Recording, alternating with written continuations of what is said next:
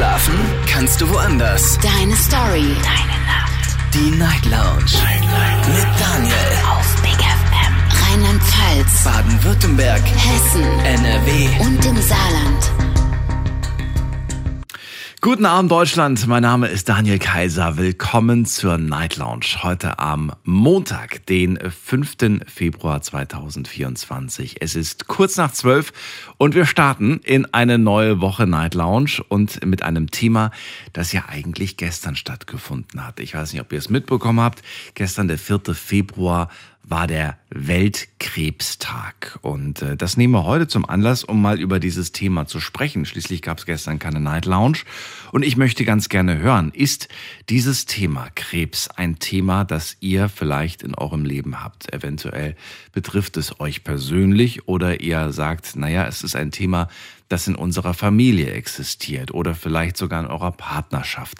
Lasst uns darüber sprechen, welche Formen und Arten des Krebs es gibt, wie man damit lebt und wie man überlebt. Ruft mich auch an, wenn ihr sagt, bei mir gab es mal die Diagnose und ja, ich habe den Krebs besiegt. Was heißt das eigentlich, den Krebs zu besiegen? Heißt das, man ist ihn für immer los oder heißt das, man ist ihn vielleicht nur vorübergehend los? Darüber möchte ich mit euch reden, kostenlos vom Handy, vom Festnetz. Die Nummer zu mir ins Studio, natürlich kostenlos.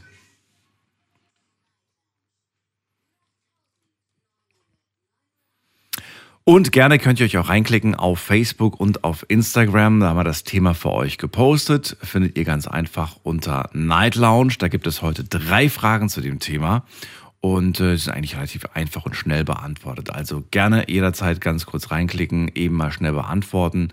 Und dann können wir uns um 12:45 die Antworten anschauen. Und ich bin sehr gespannt, wie es bei uns in der Community aussieht. Denn ich muss sagen, irgendwie habe ich diesen Eindruck, ich weiß nicht, ob es euch auch so geht, dass das Thema Krebs früher nicht so häufig irgendwie im Bekanntenkreis vorgekommen ist. Aber es wird immer häufiger, habe ich das Gefühl.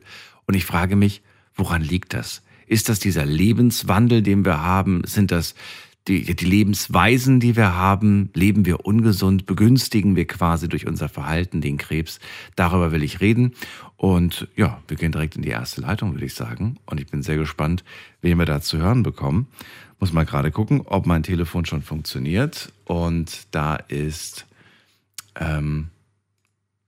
so, Melanie, grüße dich. Hallo Melanie, funktioniert mein Telefon?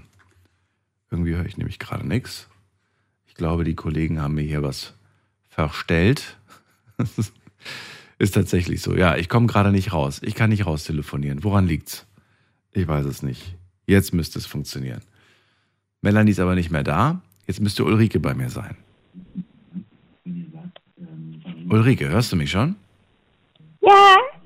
Hallo, Ulrike, grüße dich. Hallo, was? Beim Thema Gesundheit, Ernährung bist du immer dabei, habe ich das Gefühl. Ja. Ja, kann man sagen. Das ist meine Welt. So, heute reden wir leider über ein nicht so schönes Thema, über den Krebs. Ist das ein Thema für dich? Ja. Leider. Also am 2. Januar... Sagen wir mal jetzt, vor Weihnachten ist mein Mann zum Hausarzt gegangen. Und der Hausarzt war sehr besorgt. Und da haben sie Blutuntersuchungen gemacht, das ganz große Bild. Und da hat der Hausarzt zu ihm gesagt, er muss viel zum Onko-Doktor. Und er musste am 2. Januar zum Urologen. Und der hatte schon den Befund und da hat er ihm bei der Untersuchung gesagt, er hat Prostatakrebs. Bumm. Bumm. Das kam jetzt im Dezember, die Diagnose. Am 2. Januar. Jetzt im Januar, okay. Jetzt am 2. Januar. Und jetzt geht er, heute haben wir ja schon Montag, also am 6. Morgen um 12 Uhr hat er den Termin zur Besprechung. Mhm. Entweder operieren oder Chemo oder was auch immer. Da werden wir dann sehen, was jetzt passiert. Für mich ist das Neuland. Das war für uns ein Schock. Das glaube ich natürlich. Sagen. Was heißt das eigentlich, Prostata? Was bedeutet das für ihn jetzt? Habt ihr euch da schon informiert? Gibt es da schon irgendwelche Gespräche? Ich weiß gar nichts. Noch gar nichts? Ich meine, es war Anfang Januar. Das heißt, ihr habt den ganzen Januar jetzt einfach mit dieser Diagnose gelebt, ohne irgendwelche Infos zu bekommen. Richtig. Bis zum 6. Februar. Heute ist ja Montagmorgen. Morgen Mittag um 12 Uhr hat er den Termin wieder beim Urologen. Und der sagt ihm dann entweder operieren oder Chemo oder was auch immer. Dann werden wir das erfahren. Also ich kenne Leute, die Prostatakrebs hatten, die noch leben. Also die wurden operiert, Chemo, und die leben noch ganz gut. Mhm. Und das schon, ja, mein Cousin, der ist schon über 10 Jahre, weiß ich das. Der hat mir das vor 10 Jahren mal gesagt, dass er das hat. Und er lebt noch. Wie geht's deinem Mann? Und wie geht der damit um? Ist das ein Thema, das er zum Beispiel jetzt tagtäglich hat? Oder sagt er, ich will da gar nicht drüber reden, lass uns über was anderes reden? Richtig. Er sagt gar nichts. Er schiebt es einfach weg und das ist das Gefährliche. Naja, also er will darüber im Moment nicht reden, aber er nimmt das schon mit den Arztterminen wahr. Also da geht er schon. Ja, da muss er hin. Da geht an. Also morgen Mittag um 12 Uhr geht er hin. Also ich habe ihn jetzt im Januar der kam die vorige Woche, ein Kaschmir-Pullover gekauft. Mhm. War zwar sehr teuer, also du kriegst die ja nicht unter 150, 160 Euro, aber ich habe gedacht, das schenkst du ihm jetzt einfach mal, das kaufen wir jetzt mal. Dann ist er beim Arzt tiptop angezogen, er fühlt sich dann ein bisschen besser und er hat sich auch gefreut, dass ich das gemacht habe. Und ich warte jetzt mal ab. Also jetzt ist ja der Druck fast weg. Also ich denke mir, morgen Mittag, dann wird irgendwas passieren. Dann ist diese Spannung weg im Januar. Ja. Wir drücken die Daumen und bin sehr gespannt, wie das dann verläuft. Ich hoffe, du hältst uns auf dem Laufenden. Wir haben niemand was erzählt, weder der Enkelkinder noch der Jennifer, also niemand. Mhm. Warum habt ihr das nicht gemacht? Ja, er wollte das nicht. Er hat gesagt, sag es der Jennifer nicht. Sie hatte auch am 4. Februar, am Samstag Geburtstag, sie ist 33 geworden. Ich habe auch gratuliert, wir haben auch über Enkelkinder, über alles Mögliche geredet, aber ich habe nichts gesagt. Wie alt ist dein Mann jetzt? Das nicht. Ich denke mir, der ist 55 geboren. Der wird im Juni 69. Mhm. War er regelmäßig bei der Kontrolle eigentlich oder hat er sich nur jetzt quasi mal darum gekümmert? Das kam eigentlich nur beim Hausarzt raus, bei der Blutuntersuchung, bei dem großen Blutbild. Macht er das regelmäßig einmal im Jahr, oder? Ja, einmal im Jahr. Da ist er vor Weihnachten hingegangen. Aber immerhin, das heißt mit anderen Worten, vor einem Jahr hatte er diese Diagnose noch nicht gehabt, da war noch alles in Ordnung. Nee. Das ist jetzt quasi noch. Also die Chancen stehen eigentlich ganz gut, dass er da früh genug reagiert hat. Auf der einen Sache denke ich mir, ist es vielleicht ganz gut. Der Arzt hat nur gesagt, er hätte eine vergrößerte Prostata und das sieht jeder zweite Mann. Mhm. So hat er es ihm gesagt, wie er da war. Mhm. Und er hat gesagt, er macht trotzdem noch mal so ein anderes Blutbild, was weiß ich. Er hat ihn noch mal total auf den Kopf gestellt und ins Labor geschickt. Nochmal. Und er hat gesagt, bis am 6. Februar ist alles da und dann besprechen sie, was sie machen. Ulrike, toi, toi, toi. Danke dir, dass du angerufen hast zum Thema heute und alles Gute. Ne? Pass auf dich auf und sag uns Bescheid, was bei rausgekommen ist. Ja, auf jeden Fall. Alles Gute dir, Ulrike. Bis bald. Mach's gut. Vielleicht höre ich ja nochmal was, dass sich jemand reinredet und sagt mir etwas Gutes heute Abend. Was? Ja, vielleicht gibt es, vielleicht ruft heute einer an, der die gleiche Diagnose hat und vielleicht sogar schon den Prostatakrebs überstanden hat, richtig, besiegt hat oder wie auch immer. Ja. Also, ich bin sehr gespannt. Ulrike, bis bald. Mach's gut. Tschüss. Alles klar, tschüss. So, ihr dürft anrufen vom Handy und vom Festnetz. Gestern war Weltkrebstag und heute sprechen wir darüber. Gestern gab es keine Night Lounge und fand das Thema aber wahnsinnig wichtig und möchte ganz gerne wissen, wie geht ihr eigentlich mit diesem Thema Krebs um? Ist das irgendwie ein Thema, das euch beschäftigt? Also es gibt ja durchaus so Sprüche, ja, so wie du lebst, so wie du dich ernährst, so wie du einfach gewisse Genussmittel konsumierst, du begünstigst quasi den Krebs und dann, ja, man tut das manchmal so ab und sagt dann so, ja, an irgendwas stirbt man ja sowieso am Ende.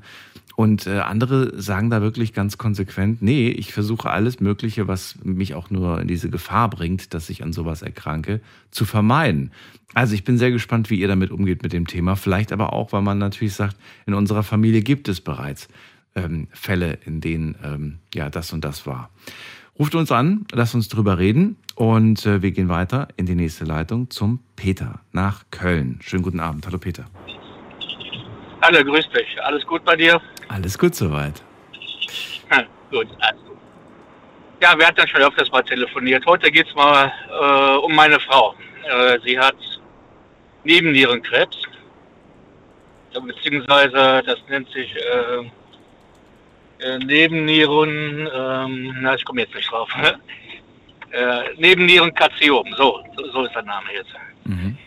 Ja, und das hat sie zufällig. Sie hat auch mehrere Krankheiten wie COPD, Herzmuskelentzündung und sehr oft Lungenentzündung. Und dabei wurde festgestellt bei einer größeren Untersuchung, dass sie Nebennierenkarzinom hat. Das heißt, jede Niere hat eine Nebenniere und da war ein großer Tumor gewesen. Und und dann waren wir natürlich bei der Beratung, was wir jetzt machen, beim Urologen und alles. Und dann ist er dann direkt operiert worden, kurze Zeit später, entfernt worden, die Nebenniere. Und dann waren wir dann nachher nochmal bei dem Urologen gewesen. Der sagte, ja, ich rate von einer Chemo ab, da kann man ja so und so viele Nebenwirkungen kriegen, alles drum dran und ich würde davon abraten, sagte er. Aber da haben wir uns nicht drauf eingelassen. Dann habe ich dann eine Spezialklinik ausgesucht, das war dann die Uni Würzburg und haben uns da beraten lassen und die haben mir direkt geraten, weil das da ein Krebs ist, was dann sehr schnell streuen kann und um das alles zu vermeiden und so würden die auf jeden Fall empfehlen, da eine Chemo einzuleiten. Und das haben wir dann auch gemacht, beziehungsweise hat sie gemacht. Und die ist jetzt 3 Jahre her und bis jetzt ist alles so gut verlaufen und bis jetzt ist noch nichts nachgekommen. Was genau heißt denn? Also ihr habt dann Chemo gehabt, das ist jetzt 3 Jahre her. Mhm, genau. Wie lang ging die? Das ist jetzt 3 Jahre her. Das kommt eben drauf an, kann bis zu 5 Jahre gehen. Und dann kommt es immer darauf an, was für Nebenwirkungen da sind, wie die Blutwerte dann ist. Und wie war das bei euch? Wie lange ging es denn bei euch? Ja, das ging schon 2,5 Jahre, etwas um die 2,5 Jahre. Das heißt, erst vor einem halben Jahr kam dann Entwarnung quasi. Genau. Was heißt das eigentlich jetzt, wenn man dann sagt, man ist dann fertig mit der Chemo? Kommt dann nochmal irgendein großer Eingriff oder... Was heißt das jetzt im Konkreten eigentlich? Nein, sie hat dann immer noch alle 3 Monate regelmäßig, musste MRT machen und solche Röntgenaufnahmen machen, um Blutwerte, Bluttests machen, um zu vermeiden, dass da noch was kommt, beziehungsweise wenn da was kommt, dass das früh genug erkannt wird. Ansonsten müssen da je nachdem, solange kein neuer Tumor jetzt entstanden ist, wie gesagt, das wird dann nochmal untersucht. Da wird dann halt nochmal eine Chemo gemacht, aber bis jetzt sind die Werte soweit okay. Das heißt, man hat es zwar, das Schlimme ist überstanden, aber man muss trotzdem weiterhin eigentlich ab diesem Zeitpunkt ständig gucken, dass da nichts mehr kommt. Ne? Also wie oft geht man zur Kontrolle? Genau. Alle 3 Monate, alle 6 Monate, wie oft geht man zur Kontrolle? Ja, alle 3 Monate mit Blutwerten und MRT. Mhm. Ja, und das wird dann immer untersucht. Das macht man zur Vorsicht. Dann kommt es auch darauf an, wie die Blutwerte sind und alles drum dran. Aber kann auch wieder so um die so 3-4 Jahre noch dauern, dass man das doch macht und da nachschaut, dass da nichts mehr nachkommt.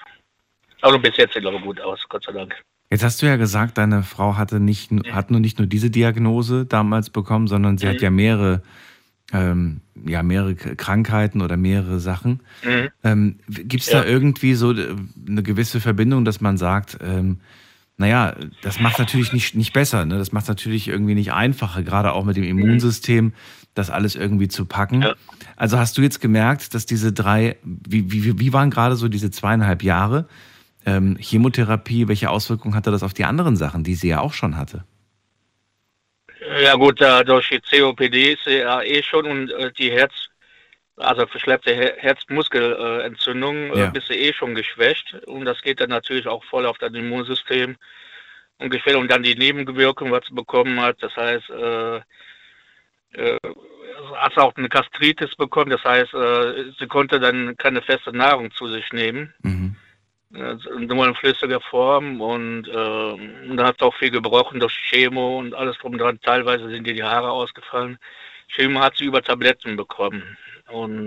Aber zu Hause konnte sie bleiben? Also, sie war zu Hause, ja. Sie war zu Hause und Gott sei Dank habe ich auch öfters Homeoffice. Dann war ich praktisch sehr viel für sie dann auch da gewesen. War sie auch sehr, sehr lange und mehrere Tage auch hintereinander. Dann konnte sie mal wieder einen Tag wieder was laufen, aber ansonsten lag sie überwiegend im Bett, weil sie so geschwächt war.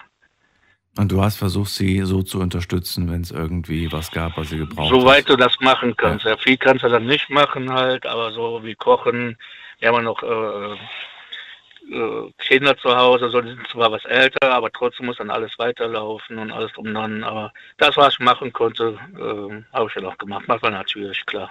Wie war das für dich, da einfach in der Situation zu sein, dass du eigentlich machtlos bist gegen das, was da passiert in ihrem Körper, dass du einfach nur zusehen kannst und hoffen kannst? Ist das, was ist das für ein Gefühl für dich gewesen? Also wir reden immer viel. Das ist auch sehr wichtig, dass man miteinander redet und positiv denken. Positives Denken ist auch das A und O, dass du es willst, dass du nicht aufgibst und dass du da durchstehen willst. Und wir sind beide positiv immer eingestellt und wir sind auch überzeugt davon, dass das auch hilft. Also dass man das auch, wenn man das will und nicht aufgibt, dass man das auch schaffen kann. Also positive Einstellung ist schon sehr wichtig. Das fand ich gut. Von vielen anderen gehört. Und bei meiner Frau ist das dann auch so in der Familie, ihr Vater und deren Brüder und alles drum, seine Brüder und alles, die hatten auch alle Krebs, zwar auch Lungenkrebs und der andere hatte auch Nierenkrebs und so. Und ja, da liegt es wahrscheinlich dann von daher, dass da der Krebs herkommt und so, dass da irgendwie so eine Veranlagung jetzt da ist. Sie raucht nicht, sie trinkt nicht und lebt eigentlich soweit gesund. Woher es sonst kommt, wissen wir jetzt nicht. Findest du, es ist zu leichtgläubig, wenn man sich selbst sagt, ach, bei mir in meiner Familie gibt es gar keine Fälle, es gibt auch keinen Krebs und ich brauche auch nicht zur Kontrolle gehen? Weil das wird ja ab einem gewissen Alter geraten, dass man sich mal kontrollieren lässt. Aber ich höre doch öfters mal, ach, bei mir gab es nie einen Fall und die nehmen das so locker. So, kann man das so locker nehmen? Nimmst du das locker oder gehst du auch zur Kontrolle? Lässt du dich auch immer grundsätzlich checken auf alles? Also auf meiner Seite her, da waren mehr Herzfälle gewesen. Das heißt, meine ganzen Verwandten sind mehr an Herzinfarkt gestorben als drum dran. Das macht es auch nicht besser. Das macht auch nicht besser. Du hattest auch schon einen? Ich hatte auch schon, vor 6 Jahren hatte ich einen. Mhm. Aber alles gut verlaufen, ich habe rechtzeitig den Krankenwagen gerufen und so, das war alles gut überstanden. Und ja, und aber ihrerseits, also für meine Frau, die Familie her, hatte die Mutter auch Brustkrebs, dadurch war sie mehr dann auch bei der Untersuchung gewesen. wie gesagt, Vater und seine Brüder haben auch alle Krebs, beziehungsweise der Vater von ihr ist gerade jetzt auch, hat auch Nierenkrebs und ist schon 86 und der wird auch immer schwächer. Na, mal gucken. Ist jetzt auch zurzeit im Krankenhaus und mal gucken, was daraus wird. So, und das heißt, du sagst, bei uns gibt es eher dieses Herzproblem, aber machst du dann trotzdem die anderen Checks auch, oder machst du alles in einem Wisch? Ich habe noch Diabetes dabei. Okay. Ich habe noch Diabetes dabei und dadurch bin ich auch regelmäßig bei den Untersuchungen, Blutuntersuchungen und alles. Also das wird schon getestet und beuge da auch vor, habe auch Herzmedikamente und auch so Diabetes, die Spritzen und alles drum dran. Und soweit bin ich versorgt und bin auch gut eingestellt. Also, und gehe auch regelmäßig zum Kardiologen und da wird dann alles nur geprüft, ob alles okay ist. Peter, wenn man irgendwann an diesen Punkt, und ich glaube, an diesen Punkt kommen wir alle irgendwann, dass wir merken, wie zerbrechlich eigentlich Gesundheit sein kann. Ist das etwas, bei dem, also so ein Gedanke, wo du dann wirklich auch sagst, ich versuche alles Mögliche, damit diese Gesundheit geschont wird? Oder stellst du manchmal auch bei dir selbst fest, dass du sagst, naja, ich weiß, eigentlich ist es nicht gut für mich, ich mache es trotzdem? Nur nicht Check machen lassen. Also ganz normal weiterleben wie vorher auch. Natürlich mit Ernährung ein bisschen drauf achten, ja, aber trotzdem, es ist soweit alles nur noch die Hälfte ne, als vorher.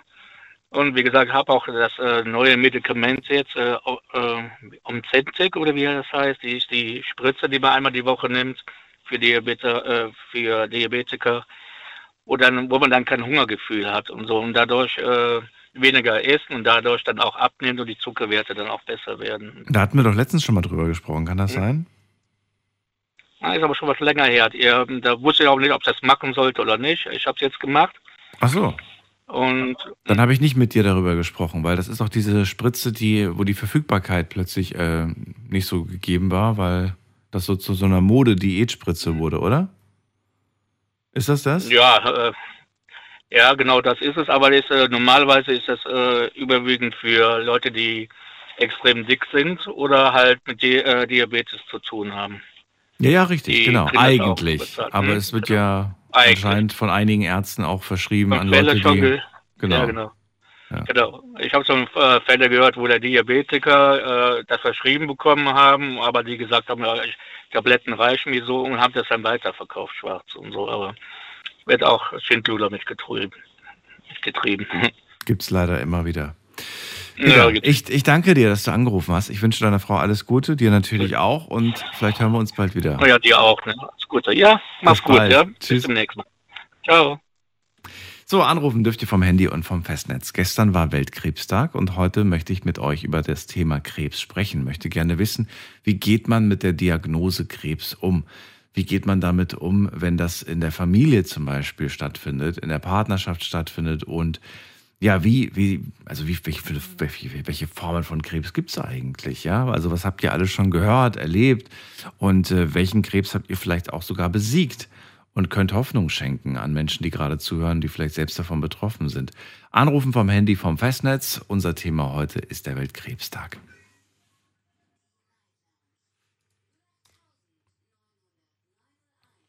Bei mir in der Leitung ist Erik aus Göppingen. Grüß dich, Erik.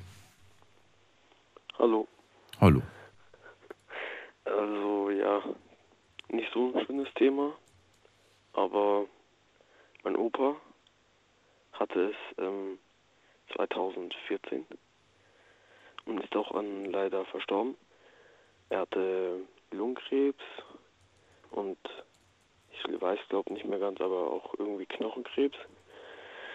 Und die hat dann gesagt, da kann man halt nichts mehr machen, weil es auch relativ spät war.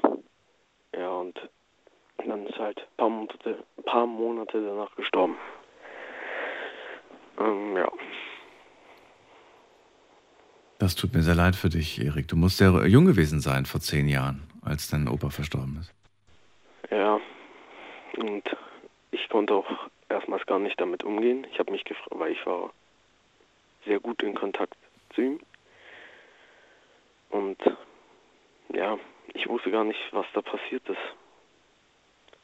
Weißt du es heute? Hast du dich mit dem Thema mal auseinandergesetzt, was die Diagnose Lungenkrebs bedeutet?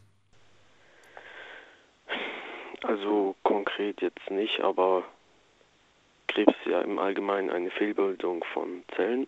Mhm. Und, ja. Und neulich, also was heißt neulich?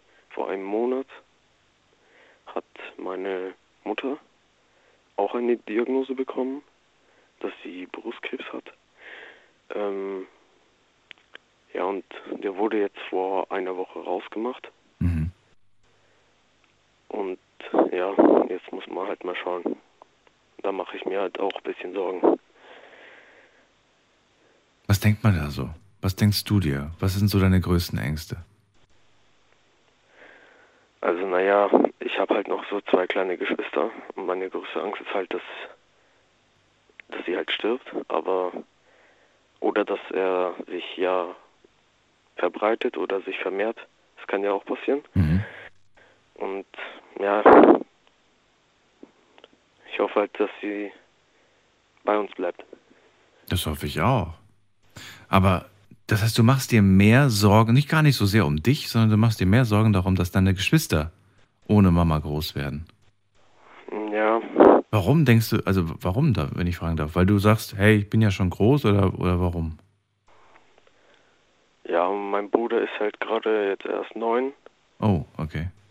Und meine kleine Schwester weiß das noch auch gar nicht so richtig, dass sie Brustkrebs hat. Sie wusste halt, dass meine Mutter in der Klinik ist, aber wir haben ihr nicht so richtig gesagt, dass sie Krebs hat, weil meine Mutter wollte sie nicht damit konfrontieren, weil ich glaube, wenn so ein kleines Mädchen gerade erfährt, dass ihre Mutter an einer Krankheit leidet, woran man sterben könnte, dann würde sie natürlich auch weinen und so. Mhm. Und das wollte halt meine Mutter nicht so. Und deswegen haben wir es auch ihr nicht so richtig erzählt. Gab es ein Gespräch, wirklich so, dass man sagt, so, wir setzen uns jetzt mal zusammen und wir reden mal, also du und deine Mama, oder war das nie so richtig Thema, dass man da nie so wirklich drüber gesprochen hat? Also wir haben öfters darüber gesprochen, und zwar manchmal mit der ganzen Familie. Oh, okay. Manchmal jetzt nur ich und mein Vater. Mhm. Und ja. Begleitet euch dieses Thema jeden Tag oder ist es eigentlich so, dass das immer nur in gewissen Situationen dann aufkommt? Naja, jeden Tag würde ich jetzt nicht sagen, aber jetzt vor allem in der Zeit, ja, öfters. Mhm. Machst du dir Gedanken also um deine Gesundheit? Gibst du Acht auf deine Gesundheit oder... Ich weiß nicht, wie siehst du das Thema also, Krebs? Ja, ich will mich auf jeden Fall, wenn ich älter bin, weil ich bin ja jetzt fast 15, aber naja, ich weiß nicht, ob das jetzt als alt zählen kann. Also ich will mich auf jeden Fall auf Krebs durchsuchen lassen. Ich weiß jetzt noch nicht genau wann, aber das will ich auf jeden Fall machen. Und auf meine Gesundheit achte ich, ja, es geht so, auf Ernährung achte ich auch. Und Sport mache ich auch. Ich bin ja auch in meinem Verein drin, im Handballverein. Und ja, ich glaube, mit Sport und Ernährung geht eigentlich ganz gut. Auf jeden Fall. Aber du bist noch so jung, habe ich jetzt gar nicht gewusst. Okay. Dann, ja, also klar kann man sich da zur Kontrolle begeben, aber musst du dir, glaube ich, in dem Alter noch nicht so große Sorgen machen. Wobei das Thema Kinderkrebs leider auch öfters schon hier Thema in der Sendung leider war, muss man sagen. Also außer Acht sollte man es auf jeden Fall nicht lassen. Und ansonsten, ja, guck einfach, dass du halt im Gegensatz zu anderen vielleicht aus deiner Klasse nicht jetzt irgendwie zu irgendwelchen Genussmitteln greifst, die nicht gut sind für deine Gesundheit. Das werde ich auf gar keinen Fall machen. Ja, ich erinnere mich noch an meine Jugend und dass es damals immer irgendeinen gab, der dann gesagt hat, ja, mein Opa, der ist 90 geworden, der hat jeden Tag geraucht und so. Ich mache mir da gar keine Gedanken drüber. So, ja. Ja, du bist das beste Beispiel, um den anderen zu sagen, so, naja, ich hatte einen Opa und der lebt leider nicht mehr. Hat er eigentlich geraucht oder hat er gar nicht geraucht? Ja, er hat geraucht und er hat auch viel Gebratenes gegessen und okay, jetzt machst du mir ein schlechtes Gewissen. Ich esse nicht. Ich habe auch kein Gebratenes. Ach ja, ich sag ja, irgendwas hat man immer, wo man aufpassen sollte. Na gut. Irian, erstmal vielen Dank, dass du angerufen hast. Dir alles Gute. Und wir drücken der Mama die Daumen. Ich wünsche dir noch eine schöne Nacht. Dankeschön. Bis dann. Tschüss. So, ihr dürft anrufen vom Handy und vom Festnetz. Heute zum Thema Weltkrebstag möchte ich ganz gerne, also nicht heute, eigentlich war gestern Weltkrebstag, aber heute möchten wir das zum Thema machen, weil wir ja gestern keine Sendung hatten. Bin gespannt zu erfahren, ist das überhaupt ein Thema für euch? Macht ihr euch da Gedanken drüber? Oder schiebt ihr das weg, weil ihr sagt, naja, ist mir egal, irgendwas hat man ja immer, wo man sich irgendwas holen kann. Ja, da habe ich jetzt gestern erst wieder irgendwas gelesen oder war das vorgestern? Irgendwelche Weichmacherstoffe, die in irgendwelchen was weiß ich, wo sind und wo vielleicht auch krebserregend sind. Und ständig kriegst du ja eigentlich irgendwo Panik, dass du dir irgendwas holst. Ne? Das ist wirklich schlimm. Wir gehen in die nächste Leitung zum Andi nach Mainz. Grüß dich, Andi. Hi, grüß dich auch, Daniel. Gutes Thema, finde ich. Finde ich gut, dass du es ansprichst. Was denn jetzt? Die Weichmacher?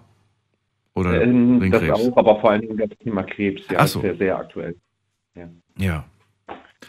Ja, dann leg mal los. Warum rufst du zu dem Thema an? Ja, und zwar hatte ich in der Familie mehrere Fälle gehabt, wo bei uns im Verwandtenkreis Personen an Krebs gestorben sind, vor allen Dingen meine Uroma. Und das Interessante ist, meine Uroma hatte damals einen Gehirntumor gehabt, war allerdings 97 Jahre alt. Ich setze es jetzt mal in Klammern Alterskrebs, obwohl ich anatomisch nicht korrekt bin. Und bei ihr hat sich ein Hirnaneurysma gebildet. Und aufgrund ihres hohen Alters hat man das nicht mehr operativ behandelt. Weil du musst, wenn du am Gehirn operierst, musst du vor allen Dingen psychisch und physisch in guter Verfassung sein. Und nach einem gewissen Alter macht man das nicht mehr. Das Bemerkenswerte war, ich habe meine Oma auch noch im Bett gesehen. Die konnte kein Deutsch mehr. Also die konnte weder Deutsch sprechen noch Deutsch verstehen. Die hat uns gar nicht verstanden. Die hat angefangen, Ostpreußisch zu sprechen. Und wir hatten Gott sei Dank dort einen Facharzt gehabt. Das war ein alter Facharzt. Der hat sich ein bisschen schlau gemacht und der hat das uns gesagt. Meine Uroma ist in der Nähe von Königsberg geboren. Und das war damals Kaiserreich gewesen, Deutsches, und davor dem Zarenreich angehört. Und da hat man vor allen Dingen viel Russisch gesprochen. Und solche Fälle hatte ich vor allen Dingen. Das konnte sie aber noch. Also da war sie wirklich, das war ohne Problem. Das Interessante ist diese Auswechslung. Also da kam da was hoch. Ich habe meine Oma noch nie Ostpreußisch sprechen gehört. Mhm. Also die konnte gar kein Deutsch mehr, weil offenbar war der Tumor in der Nähe der Sprachregion und Sprache und Verständnis ist im Grunde genommen miteinander verbunden, aber im Gehirn getrennt. Mhm. Und der hat da irgendwie was ausgelöst, der hat da was rausgeholt, im Grunde genommen, wie gesagt, die konnte kein normales Deutsch mehr, weder verstehen noch sprechen, aber Ostpreußisch. Mhm. Und durch einen behandelten Facharzt, der uns das halt gesagt hat, ne, war ein sehr erfahrener Arzt. Mhm. Hat er uns das gesagt, ja. Sie hat dann aber, wie lange hat sie dann noch gelebt? Das waren vielleicht 2,5 Monate gewesen. Also die war auch natürlich mit Opiaten, wurde sie versorgt. Aber wenn normalerweise das Gehirn spürt keinen Schmerz. Also auf dem Gehirn laufen keine Nervenzellen lang. Mhm. Und trotz alledem, sie hat schon Schmerzen gehabt. Also die hat gewimmert natürlich, klar. Aber ich habe das Gefühl gehabt, die war auch nicht mehr wirklich präsent. Also die war irgendwie in einer anderen Zeit, hatte ich das Gefühl, ne? Und meine Oma hat 2 Weltkriege überlebt. Ja. Ja, ich nehme an, die war da so ein bisschen wieder back to the 19. Jahrhundert. Das war aber schon sehr, sehr erstaunlich. Ja, absolut, absolut. Ich würde gerne wissen, wie sieht denn das eigentlich bei dir aus? Also machst du dir Gedanken um das Thema Krebs? Ich meine, wie alt bist du jetzt aktuell? Ich bin in deinem Alter. In meinem Alter, okay. Ja, dann sollte man auf jeden Fall sowas wie zum Beispiel Hautkrebsvorsorge, Prostata, Genitalkrebs und so weiter. Dann kommt irgendwann, glaube ich, erst so mit Ende 40, 50 sollte man dann zur Darmkrebsvorsorge. All diese Sachen ist das irgendwie so eine Sache, wo du sagst, ja klar, mache ich es auf jeden Fall, weil ich bin auch jetzt schon regelmäßig irgendwie beim Doktor und lass mich so grundsätzlich checken. Oder bist du eher Kategorie, ich gehe nur zum Arzt, wenn ich was habe, und wenn ich nichts habe, brauche ich auch nicht hingehen? Nee, ich bin ja selbst angehender Mediziner, Daniel. Pathologe. Ja, die sind am schlimmsten. Die behandeln sich selbst.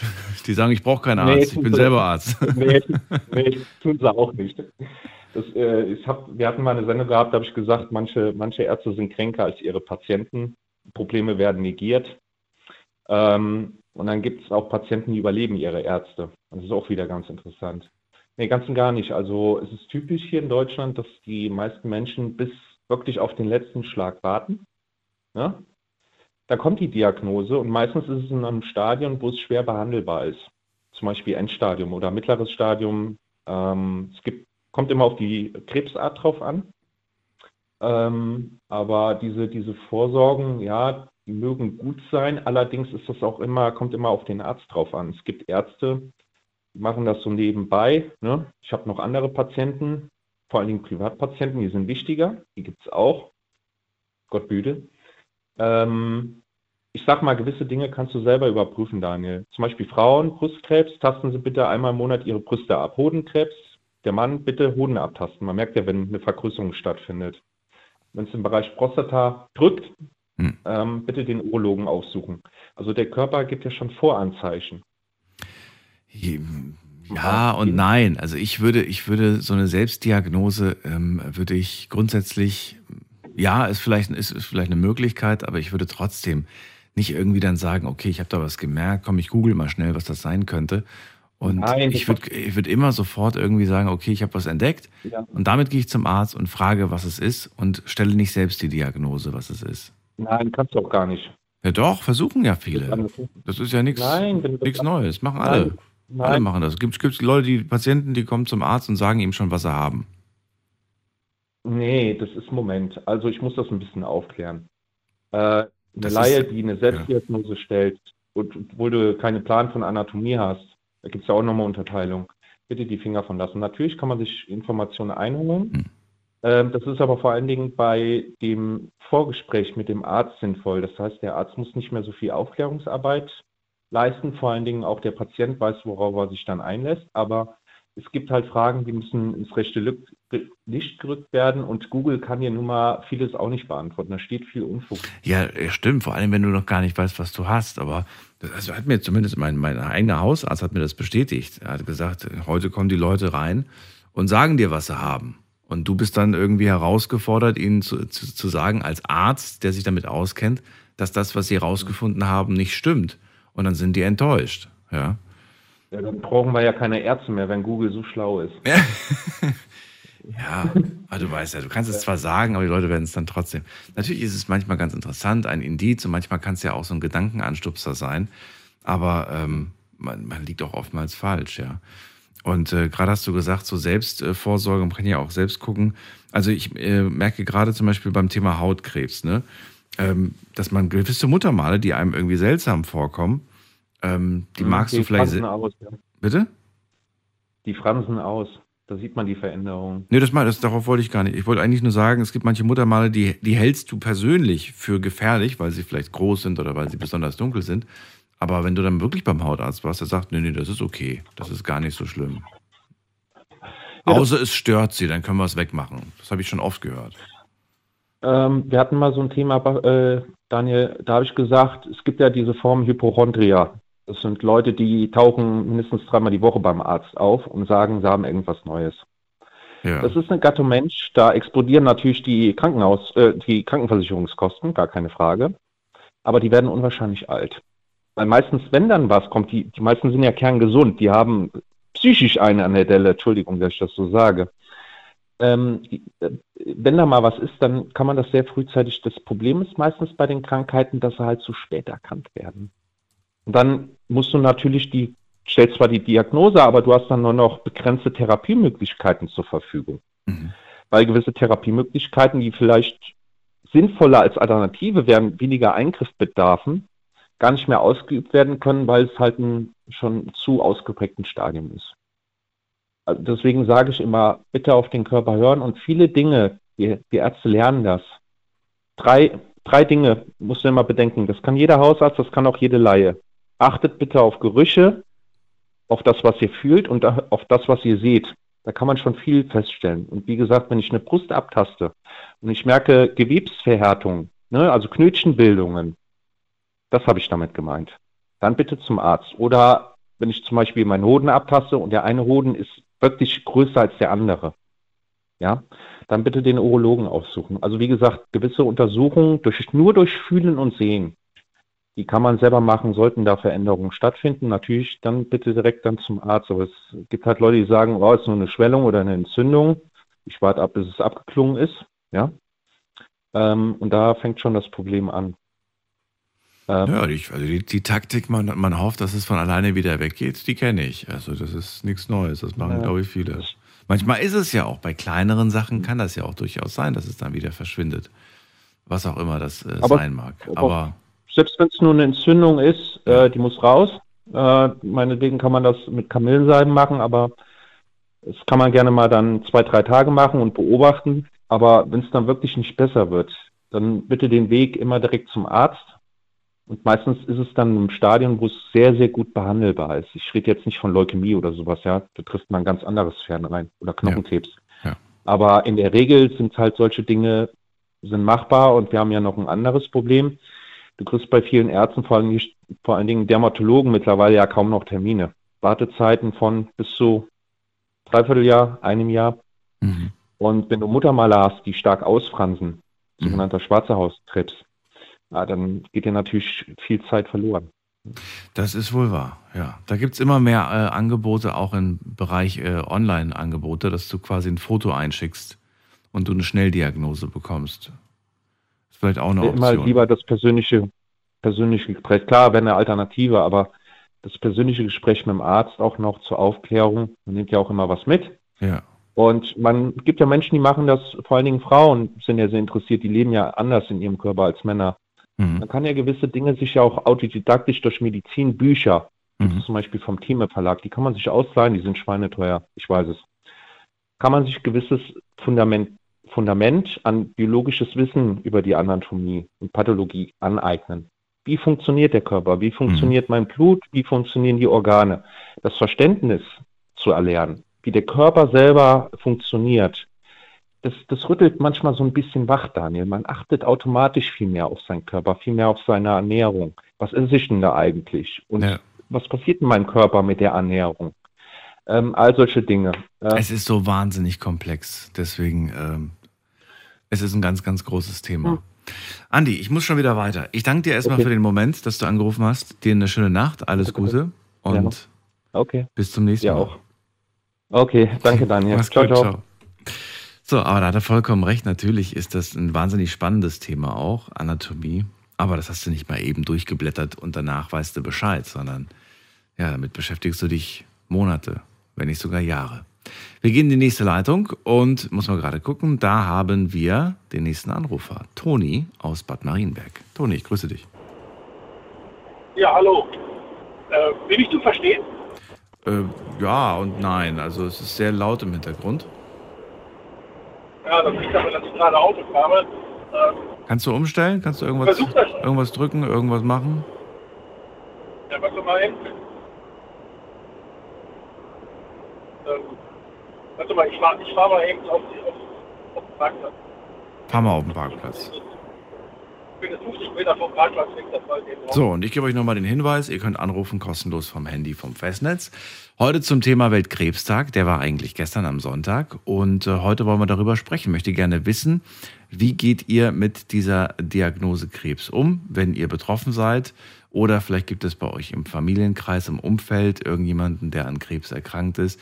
Gibt es aber auch vielleicht jemanden, der den Krebs besiegt hat? Auch das möchte ich ganz gerne hören. Wie geht man damit um? Macht ihr euch dieses Thema bewusst, wenn ihr sagt, ja, bei mir in der Familie gab es zum Beispiel den Opa, der an Lungenkrebs gestorben ist? Macht man sich dann Gedanken darum und sagt dann, ich werde auf jeden Fall nicht rauchen oder ich höre auf zu rauchen oder sagt ihr, ach, ist doch sowieso alles egal.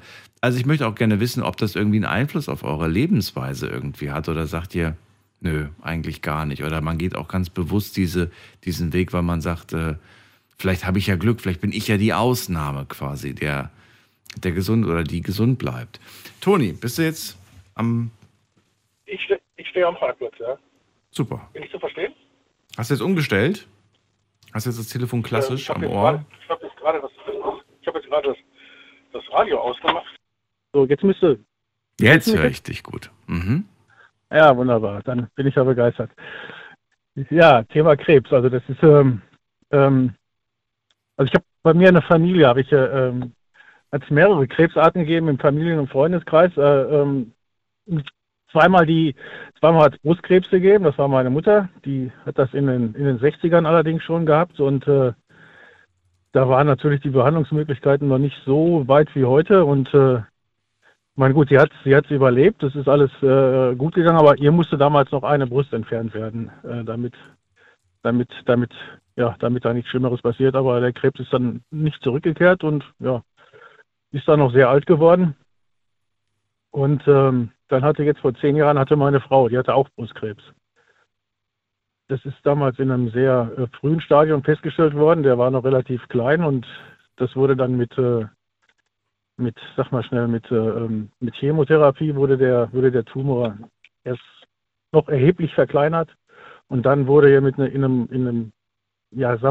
für diese Krankheit mit einem kleinen Eingriff wurde der Tumor, der dann noch da war, der wurde dann entfernt und heute ist nichts mehr davon zu sehen und das ist jetzt, wie gesagt, 10 Jahre her und die muss jetzt noch einmal im Jahr zur Nachsorge und zur Mammographie. Und nur noch einmal im Jahr?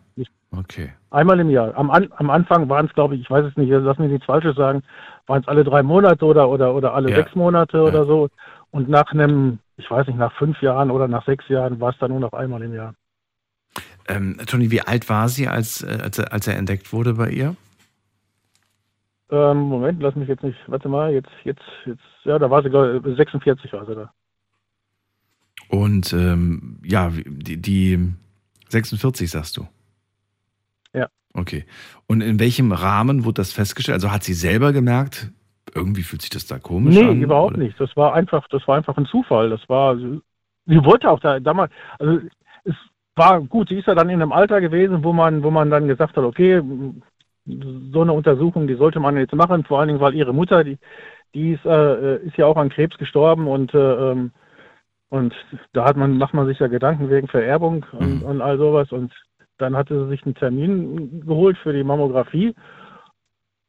Und es war an dem Tag, hat es dann auch noch so fürchterlich geschneit und es war so ein ekelhafter Verkehr, also es war so schwer zu fahren. Und da hat sie noch gesagt, nee, ich gehe da gar nicht hin, weil das ist Blödsinn, ich habe sowieso nichts und bei dem Schnee will ich jetzt auch nicht großartig auf die Straße. Ja.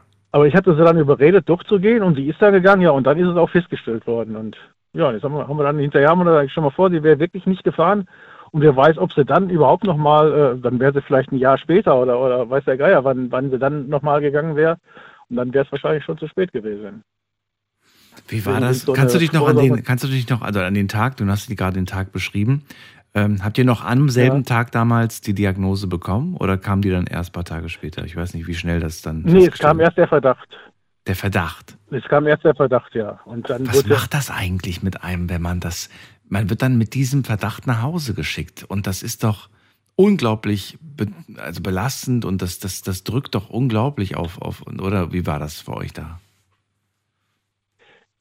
Erst hofft man ja immer aufs Beste, ja komm, es war, und er hat sich vertan und da ist nichts und man wartet erst mal ab und klar bedrückt einen das und der Gedanke ist natürlich immer da, aber man versucht das ja so weit wie möglich wegzuschieben, das haben wir auch getan und als dann die Bestätigung kam, dass es dann soweit ist, da war natürlich die erste Zeit viele Tränen und was dann eben so ist und weil man sich ja da die schlimmsten Vorstellungen macht, was eventuell, was da jetzt passiert.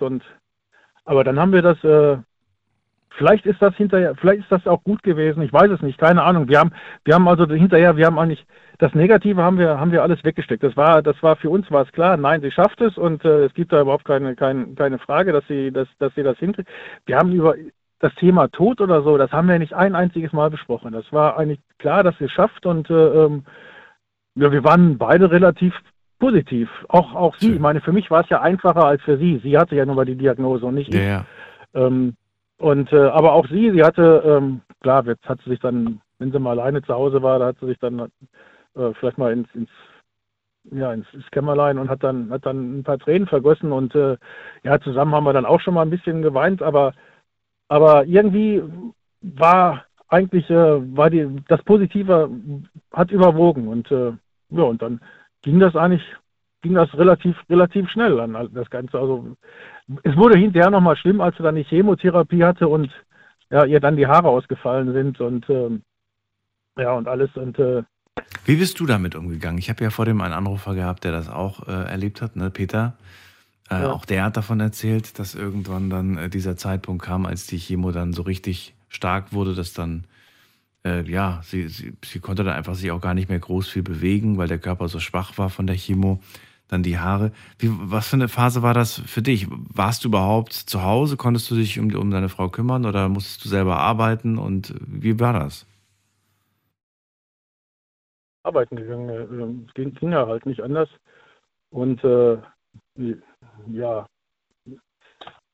ich habe das einfach, für mich habe ich das, ich habe es wahrscheinlich mehr verdrängt, als sie es verdrängt hat, zumindest habe ich nicht gemerkt, also ich habe nicht gemerkt, dass es für sie jetzt so omnipräsent ist, das Thema, also das ist mir nie so aufgefallen, vielleicht hat sie stark gespielt vor mir, ich weiß es nicht, aber ich wollte es nicht sehen, dass irgendetwas passieren könnte. Das war einfach klar, nein, das passiert nicht und so, aus Ende.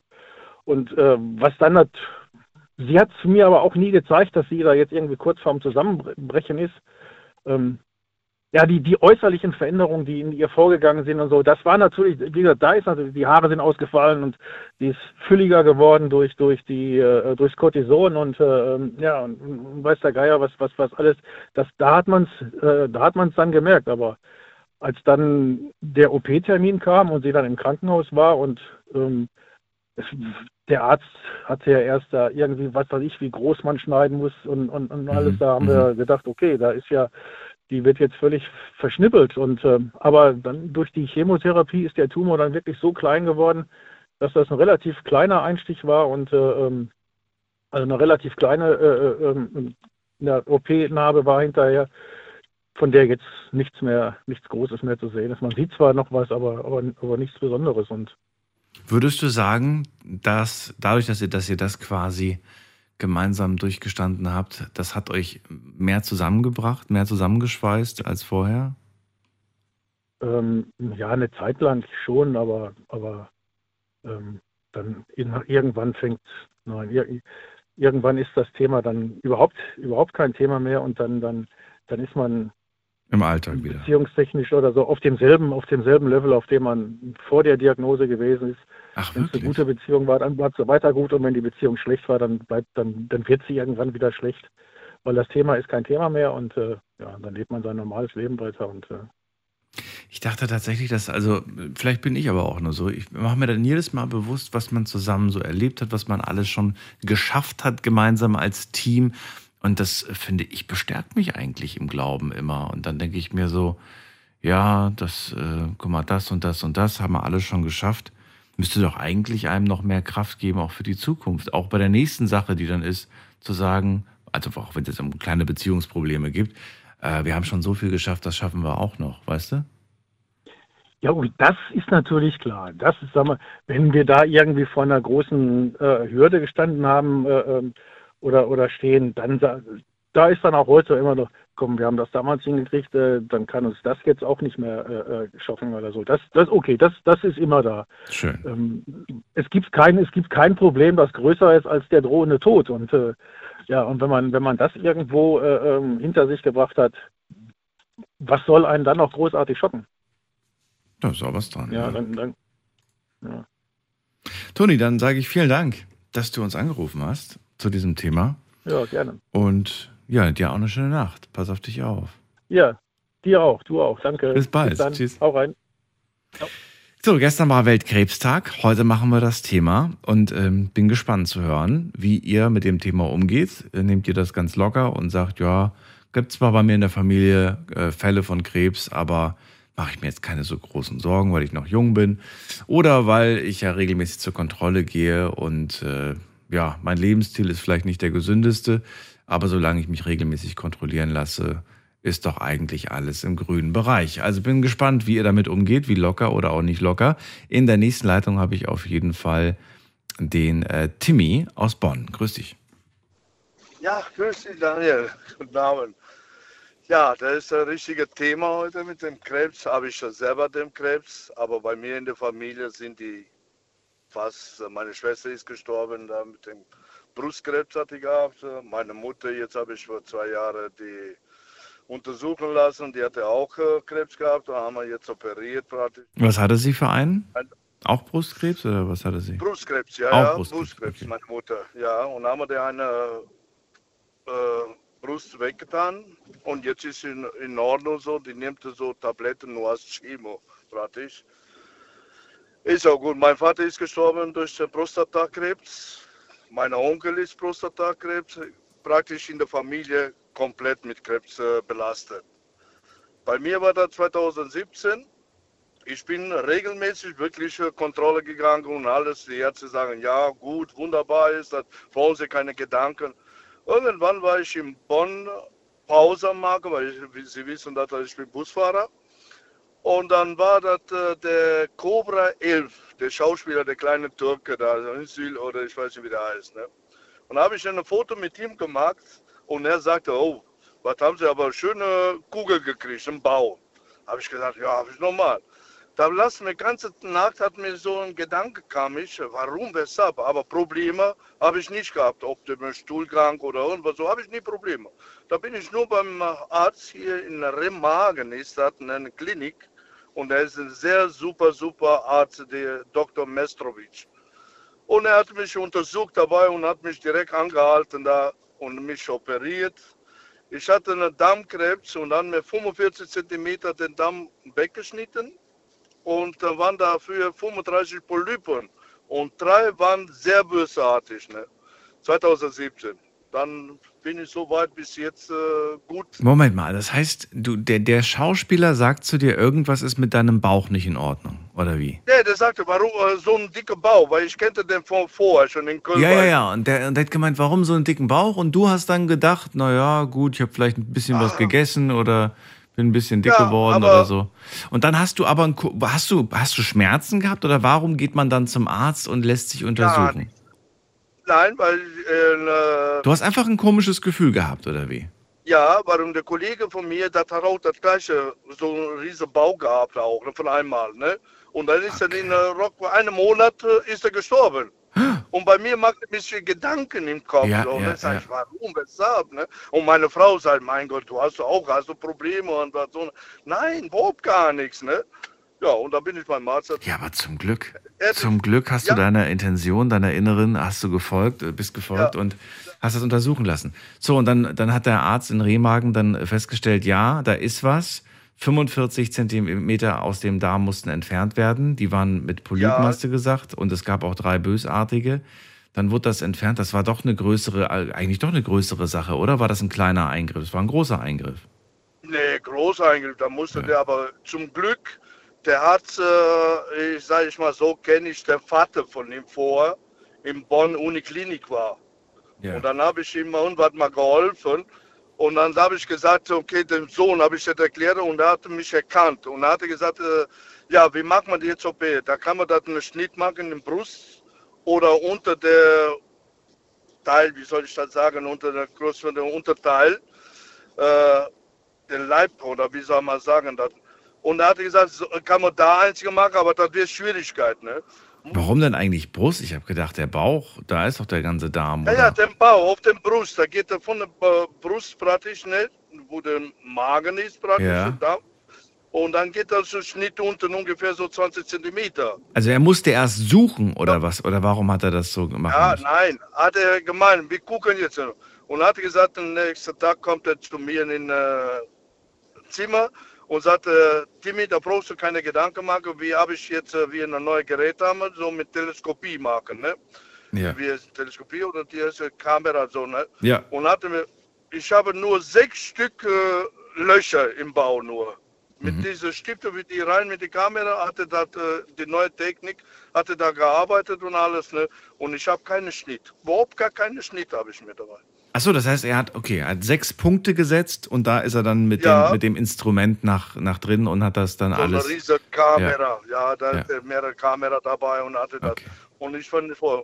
Und dann So, dann war das, mal ganz kurz, also der Reihenfolge nach. Du bist dann hat er dich operiert und dann, wir reden gleich weiter, kurze Pause. Ich sehe gerade, wir haben schon 1 Uhr. Timmy, nicht auflegen. Ich würde ganz gerne wissen, wie das dann weiterging nach der OP. Und ihr dürft gerne anrufen. Bis gleich. Schlafen kannst du woanders. Deine Story. Deine Nacht. Die Night Lounge. Night Lounge. Mit Daniel. Auf Big FM. Rheinland-Pfalz. Baden-Württemberg. Hessen. NRW. Und im Saarland. Schön, dass ihr da seid. Gestern den ganzen Tag am Sonntag war Weltkrebstag. Und wir hatten aber gestern keine Sendung, weil sonntags ja keine ist, aber heute. Und deswegen mache ich das Thema heute mit euch und möchte ganz gerne wissen, ja, wie groß ist dieses Thema Krebs bei euch in eurem Leben oder vielleicht auch in eurer Familie, in eurer Verwandtschaft, in eurem Umfeld? Ruft mich an vom Handy vom Festnetz und erzählt es mir und verratet mir, wie ihr mit dem Thema umgeht. Timmy aus Bonn ist gerade bei mir in der Leitung. Bei einem Arbeitskollegen oder Freund, ich weiß es jetzt gar nicht mehr, da hat er festgestellt, der hat einen großen Bauch bekommen und kurz darauf ist er verstorben. Er selbst hat auch gemerkt, dass er einen großen Bauch bekommen hat. Und irgendwie hat so eine innere Stimme gesagt, lass dich mal untersuchen. Hat er sich untersuchen lassen? Und dann wurde festgestellt, ja, da muss operiert werden. Und da sind wir gerade. Er war dann beim Arzt, wurde operiert und musste zum Glück nicht aufgeschnitten werden. Aber das geht heute ganz modern mit solchen Schnitten dann so. Und dann wurde am Darm ein größerer Teil entfernt, der mit Polypen und auch bösartigen Polypen irgendwie war. Und ich wollte wissen, warst du dann erstmal für ein halbes Jahr krankgeschrieben? Konntest du dann sofort wieder am nächsten Tag nach Hause? Wie war das denn eigentlich damals? Ein Jahr. Ich war in einem Krankenhaus ungefähr so 3 Wochen da. Und danach bin ich, Chemotherapie musste ich machen. Auch noch?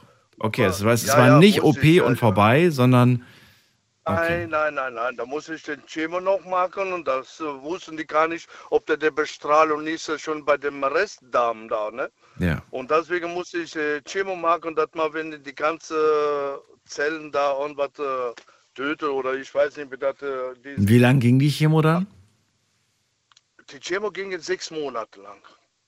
Okay. Ich musste 17 Stück machen. 17 Stück jede zweite Woche. Oh wow, okay. Ja.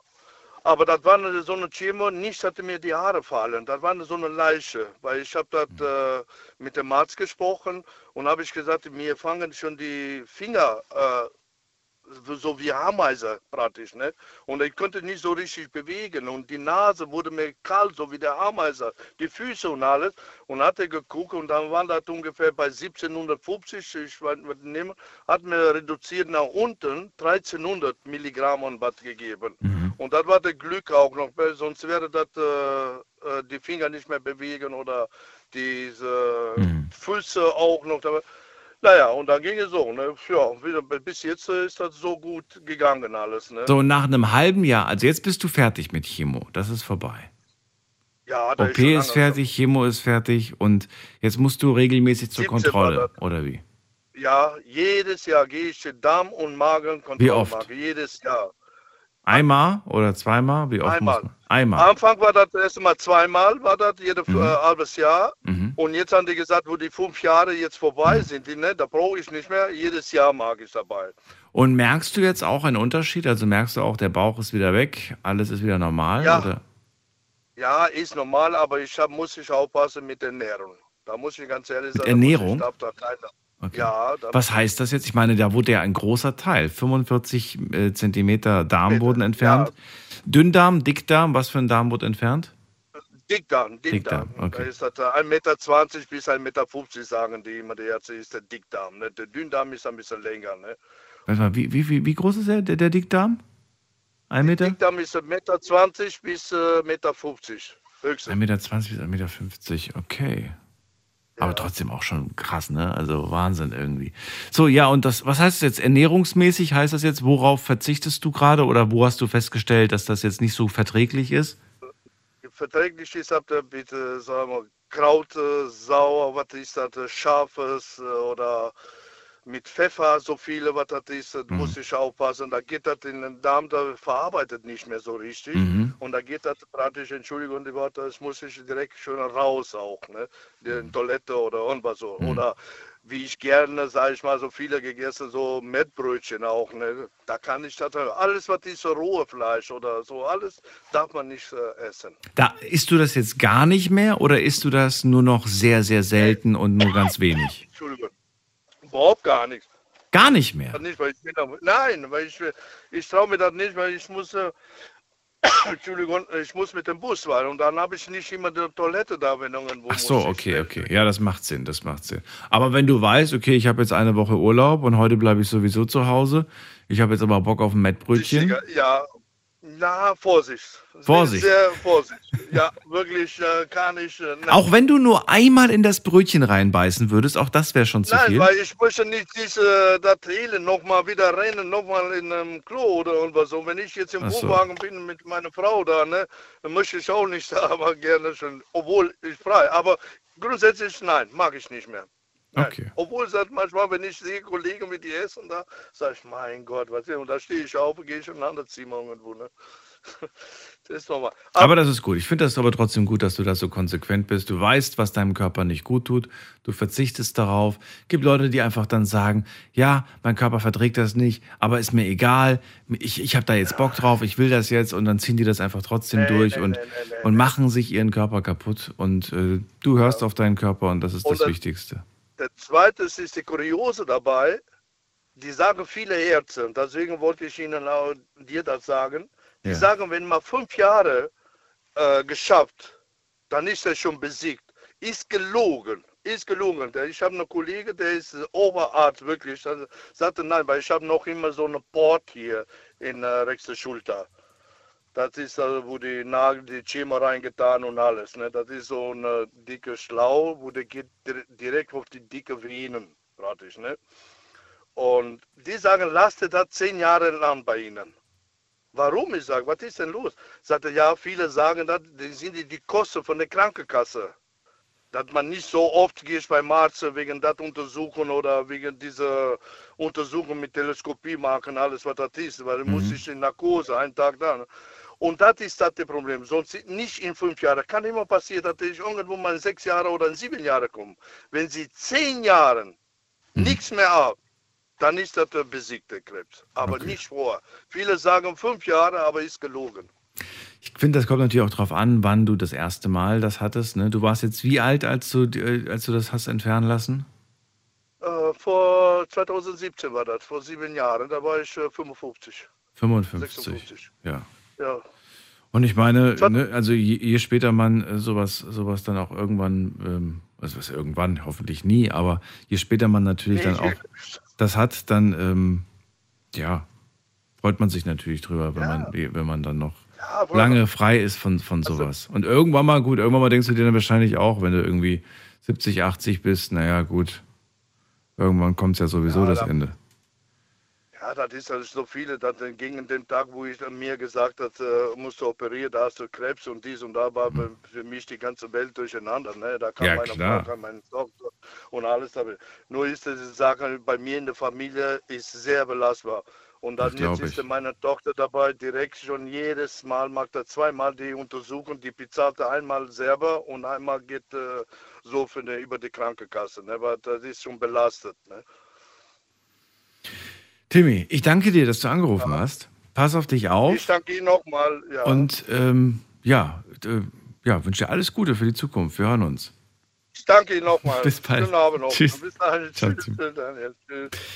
So, also es ist schon wichtig, dass man da auf jeden Fall zur Untersuchung geht. Ich finde das auch gut, dass Timmy das gemacht hat, obwohl er keine Schmerzen hatte. Aber er hatte ein ganz komisches Gefühl, ein komisches Bauchgefühl, wortwörtlich. Und es hat sich bestätigt, da musste etwas raus. Wir gehen in die nächste Leitung und muss mal gerade gucken. Am längsten wartet Mario aus Convestheim. Schönen guten Abend. Hallo Mario. Moin Daniel. Ja, Thema Krebs, also in meiner Familie, Verwandtschaft kam viel Krebs vor hat auch leider keiner überlebt. Das war so ein bisschen, gerade da war ich noch relativ, also der erste, der gestorben ist, war mein Opa, da war ich 12 Jahre alt. Da Was hatte er für eine Form? Also welche Form Krebs gab es? Lungenkrebs. Hat er geraucht? Habe ich natürlich noch nicht verstanden. Ja, auf jeden Fall, ja. Ja, auf jeden Fall. Das Interessante ist, ich hatte, glaube ich, schon ein, zwei Mal hier in der Sendung jemand, der an Lungenkrebs gestorben ist, aber der hatte nie geraucht. Oder sie hatte nie geraucht. Mhm. Also es scheint irgendwie doch irgendwie auch das zu geben. Ja, aber mein Opa hat geraucht. Also der hat auch noch mit der Diagnose geraucht. Als er dann erfahren hat, dass er Krebs hat und dass man dann nichts mehr machen kann. Kannst du das verstehen? Also nachvollziehen, dass man dann sagt, ja komm, jetzt ist auch egal? Oder denkst du dir irgendwie vielleicht, jeden Tag, wo du nicht rauchst, kannst du vielleicht einen Tag länger bei deiner Familie bleiben? Also du verlängerst vielleicht, auch wenn nur minimal, aber du verlängerst vielleicht ein bisschen dein Leben. Also wie siehst du das? Also, es ist für mich schwierig nachzuvollziehen, weil ich bin kein Suchtmensch. Also es gibt ja Leute, die sagen so von wegen, ich probiere schon seit 10 Jahren aufhören zu rauchen. Ja. Aber es funktioniert nicht. Und so ein Mensch bin ich ja nicht.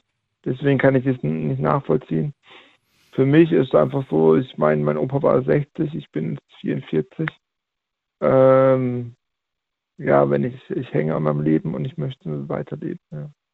So, und deswegen wäre mir alles, womit ich mein Leben verlängern kann oder wo ich mir noch ein paar Tage rausziehen kann, sag ich mal. Auf jeden Fall. Also. Krass, mit 32 hast du damals mich zum ersten Mal gehört?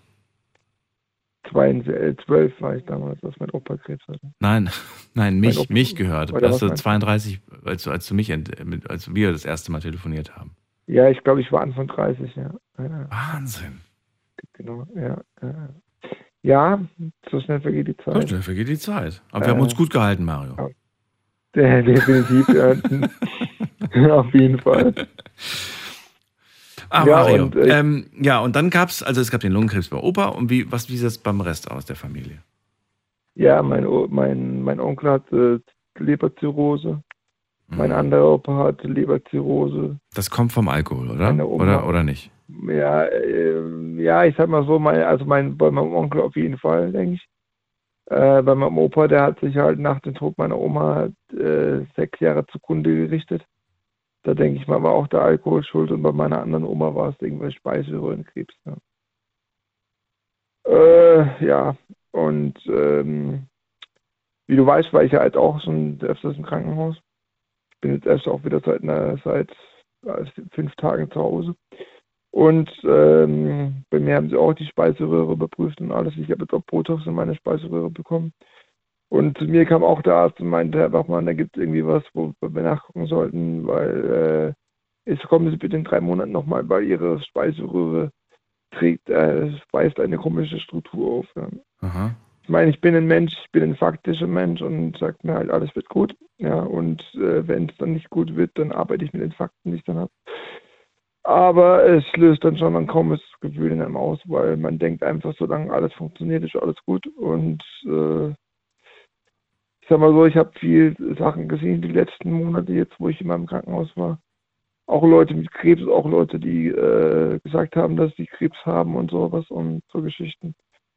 Und da habe ich mir immer gesagt, so von wegen, hey, ich habe nur in Anführungsstrichen das Problem, was ich im Moment habe. Wenn sich das jetzt rausstellen würde, dass ich auch Krebs habe, dann nehme ich es an. Ja, also dann kämpfe ich dagegen. Aber bis jetzt denke ich positiv und sage mir einfach, gut, es wird schon nicht so sein, wie es die Ärzte im Moment vermuten oder wie der Verdacht aufsteht. Haben Sie jetzt schon einen Verdacht? Haben Sie irgendwelche Vermutungen oder sagen Sie nur, das sieht was komisch aus, das müssen wir beobachten? Das ist ja ein Unterschied, wenn man sagt... Es könnte Krebs sein, haben sie gemeint. Aber sie können es noch nicht genau sagen, weil es könnte erst in 3 Monaten raus. Warum kriegt man das erst in 3 Monaten raus? Warum dauert das jetzt 3 Monate? Weil im Moment sieht man noch nichts, haben sie gemeint. Aber es könnte sich zu Krebs entwickeln oder könnte Krebs sein. Aber da sie im Moment noch nichts erkennen können, so richtig, soll ich in 3 Monaten nochmal vorbeikommen. Ja. Okay. Na gut. Und da, ich gehe jetzt erstmal vom Positiven aus. Und weil meine Speiseröhre war natürlich schon in den letzten Monaten, wurde natürlich schon sehr beansprucht, sag ich mal, in Form von Untersuchungen und so. Ja. Und aber auch diesen Kampf werde ich annehmen, wenn es dann Hat diese jetzt die Tage auch im Krankenhaus, die Diagnose, hat das irgendwie einen Einfluss gehabt auf deinen Lebensstil? Hast du irgendwas geändert, was vielleicht Ernährung angeht oder? Oder sagst du, eigentlich habe ich ja vorher schon nichts falsch gemacht, ich mache jetzt einfach weiter und hofft aufs Beste. Ich sag mal so, was meine Ernährung ist, halt sowieso im Moment sehr eingeschränkt. Das heißt, ich kann immer noch flüssig zu mir nehmen oder weiche Kost. Und ich sag mal so, seit der Diagnose, ich denke da gar nicht drüber nach, weil ich mir sage, okay, gut, wenn es, weil im Moment, ich kann es nicht beeinflussen, weißt du. Ich kann jetzt nicht sagen, so ich trinke jetzt jeden Morgen meinen Ingwer-Shot und dann wird dieser Krebs, wenn es dann einer ist, weggehen oder so. Das stimmt. Blödsinn, ja. Das ist natürlich klar, aber man kann ja trotzdem so, also klar, mit dem Ingwer-Shot ist immer so eine Sache, aber man kann jetzt sagen, okay, ja, aber du weißt, was ich meine. Ja, natürlich, klar. Aber dass man irgendwie sagt, ja, ich achte jetzt darauf und kaufe jetzt halt oder versuche jetzt wirklich so ein bisschen mehr darauf zu achten und vielleicht auch mal die, weiß ich nicht, das eine oder andere Getränk, Cola wegzulassen und dafür dann eher zu einem alternativen Saft zu greifen oder so, weißt du, also irgendwie so Kleinigkeiten. Also ich trinke schon, ja. Also ich sag mal so, ich habe ja vorher schon viel Alkohol getrunken. Und ich habe zeitlich das Problem, habe mit der Speiseröhre keinen Alkohol mehr angerührt. Ja. Und nachdem ich jetzt Leute im Krankenhaus gesehen habe, die einfach jahrelang konsumiert haben, Alkohol, ja, wenn auch nicht viel, da lasse ich einfach die Finger jetzt mittlerweile vom Alkohol, ja, so dass ich einfach sage, so, ich brauche das nicht. Und wenn ich damit mein Leben verlängern kann oder wenn ich damit mir einige Sachen erspart bleibt, das Problem ist einfach, das, guck mal, ich hatte zum Beispiel mit 13 hatte ich Verbrennung 3. Grades am Rücken, so, aufgrund von Sonne, so Sonnenbrand in Spanien. Da haben sie auch zu mir gesagt, pass mal auf, das kann sich auch zur Hautkrebs entwickeln, ja, aber das kommt dann erst in 25 bis 35 Jahren. Das heißt, heute, wenn du, ja, das kann schon so, also es braucht anscheinend schon so lange, dass es sich, auf jeden Fall, was ich damit sagen wollte, ist einfach, wir leben heute, es gibt Leute, die saufen sich die Birne voll oder gehen ins Solarium oder bla bla bla oder setzen sich der Sonne aus oder konsumieren irgendwie anderen Drogen und sie wissen gar nicht, was das für eine langfristige Vernichtung ihres Körpers ist, sag ich mal, weil du musst ja davon ausgehen, die meisten Leute sind noch jung, aber die meisten Leute vergessen einfach, dass dieser Körper noch 50, 60 Jahre halten muss, ja, oder halten soll. Ja. Das ist das, ne? Darüber habe ich mir auch schon sehr oft Gedanken gemacht und habe mir gedacht, wie praktisch es doch wäre, wobei ich auch mich frage, ob das was bringen würde, wenn wir so eine Art Anzeige hätten, weißt du? Wo man sieht so, ja, okay, wie viel Prozent belastet ist meine Lunge, meine Leber, weißt du, und oder die Nieren oder das Herz, ja, und so weiter. Wie so eine Art, so eine digitale Anzeige. Aber auch da frage ich mich, ob die Leute nicht weitermachen würden mit dem Gedanken so, naja, komm, weiß ich nicht, meine Lunge ist gerade bei 94%, so wie bei so einem Akku vom Smartphone, weißt du, dass man dann sagt, naja, komm, so bis 85 kann ich ja ruhig runtergehen quasi, ist ja immer noch genug. So, aber ich finde, das ist halt eigentlich ziemlich... Daniel, ganz ehrlich, das hast du so gedacht, das habe ich so gedacht, wo wir jung waren. Also, ja, als wir jung waren, denkt man das so. Ne? Man denkt, ach, mein Körper ist ja noch fit, der ist ja noch... Unkaputtbar. Ja, unkaputtbar weiß ich nicht, aber auf jeden Fall ist er noch neu, fabrikneu. Ja, ja, klar, natürlich. Und dementsprechend kann er natürlich ein bisschen mehr wegstecken. Und dann sieht man natürlich auch die Älteren, die Eltern, die Großeltern, die dann sagen, ach, wie kann man eigentlich so viel trinken? Ich könnte das heute gar nicht mehr. Und man denkt sich, oh, letzte Woche habe ich eine ganze Flasche getrunken und ich konnte danach immer noch stehen. Naja, ich merke das jetzt auch. Ich habe mich auch gewundert, wie kann das sein irgendwie, dass ich... ja, natürlich. Ja, heute nach einem Bier sage ich auch, es reicht mir. Ich brauche nicht mehr. Ja, natürlich, ich habe früher auch Sachen gerissen, wo ich heute nicht mehr weiß, wie ich das damals geschafft habe. Ja, wehe, du postest die Bilder von früher, Mario. Lass mal. Die mit dem kleinen Finger, die darfst du auf gar keinen Fall jemals posten. Ja, nee, lass mal. Die bleiben unter uns. Nein, was ich halt sagen kann, ist, ich bin jetzt 44 und ich sage mal so, bei mir ging es mit 30 los. Ja, so dass ich einfach gemerkt habe, okay, ich gehe jetzt mehr zum Arzt wie früher. Ja. Mein Körper sendet jetzt mehr Signale aus. Und ich sag mal so, dass ich habe es erst letztens mit einem Mann gehabt, der war 72, ja, der war bei mir auf dem Zimmer, der hat die Diagnose bekommen, irgendwie Bauchspeicheldrüsenkrebs, wurde noch nie operiert und so. Und dann habe ich zum gesagt, wissen Sie, die Diagnose ist natürlich scheiße, ja, so habe ich zum gesagt, da müssen wir gar nicht drüber reden, aber es gibt 3 Sachen wo sie einfach den Checkpot haben, man kann sie operieren. Weil bei vielen Leuten mit Bauchspeicheldrüsenkrebs kann man einfach nichts mehr machen. Ja. Ja. Und B, es hat noch nicht gestreut. Ja. Das ist gut. Und aber das tat mir so leid, weil der war auch so ein Opa und so. Und der hat auch noch in meinem Beisein halt, weil er bei mir im Zimmer lag, mit seinen Enkeln telefoniert. Und die Enkel waren halt so klein, wie ich damals war, wo mein Opa den Krebs hatte, ja. Und es tat mir so in der Seele weh einfach, weil ich mich so zurückversetzt gefühlt habe in diese Zeit, wo mein Opa Krebs hatte, weißt, wo ich mir so dachte, was dürfte ich mir damals anhören oder was für Geschichten hat man mir damals erzählt, weißt du? Und genau diese Geschichten hat er halt seinen Enkeln erzählt, was ich voll verstehen kann. Ich habe ihn dann natürlich mit seiner Frau probiert zu beruhigen und so, habe ihm erklärt, dass er bei der OP gar nichts merkt und so und dass er sich einen schönen Traum aussuchen soll. Da hat er gemeint, er wird träumen, dass wir zusammen wandern gehen und so. Und dann haben wir Nummern getauscht, weil ich ihm gesagt habe, ich möchte wissen, wo wir hingewandert sind und so. Ja, und es ging alles, also seine OP hat er gut überstanden. Sehr gut. Und ich drücke ihm einfach die Daumen. Ne? Absolut. Also, das ist einfach. Absolut. Mario, danke, dass du angerufen hast. Auch dir drücke ich die Daumen. Kein Thema. Und danke. Bin guter Dinge. Alles Gute dir. Bis bald. Okay, dir auch. Ciao, ciao. Tschüss. Anrufen dürft ihr vom Handy vom Festnetz. Wir haben noch eine Dreiviertelstunde Zeit, um über das Thema Krebs zu sprechen. Ein ernstes Thema. Aber freue mich immer wieder, wenn ich natürlich auch mal ein bisschen mit dem Mario schmunzeln kann über irgendwelche Insider von früher. So, wir gucken mal ganz kurz online, was wir da für Antworten haben. Wir haben nämlich 2 Fragen gestellt auf Instagram und da gucken wir uns jetzt mal ganz kurz das Ergebnis an. Frage Nummer 1.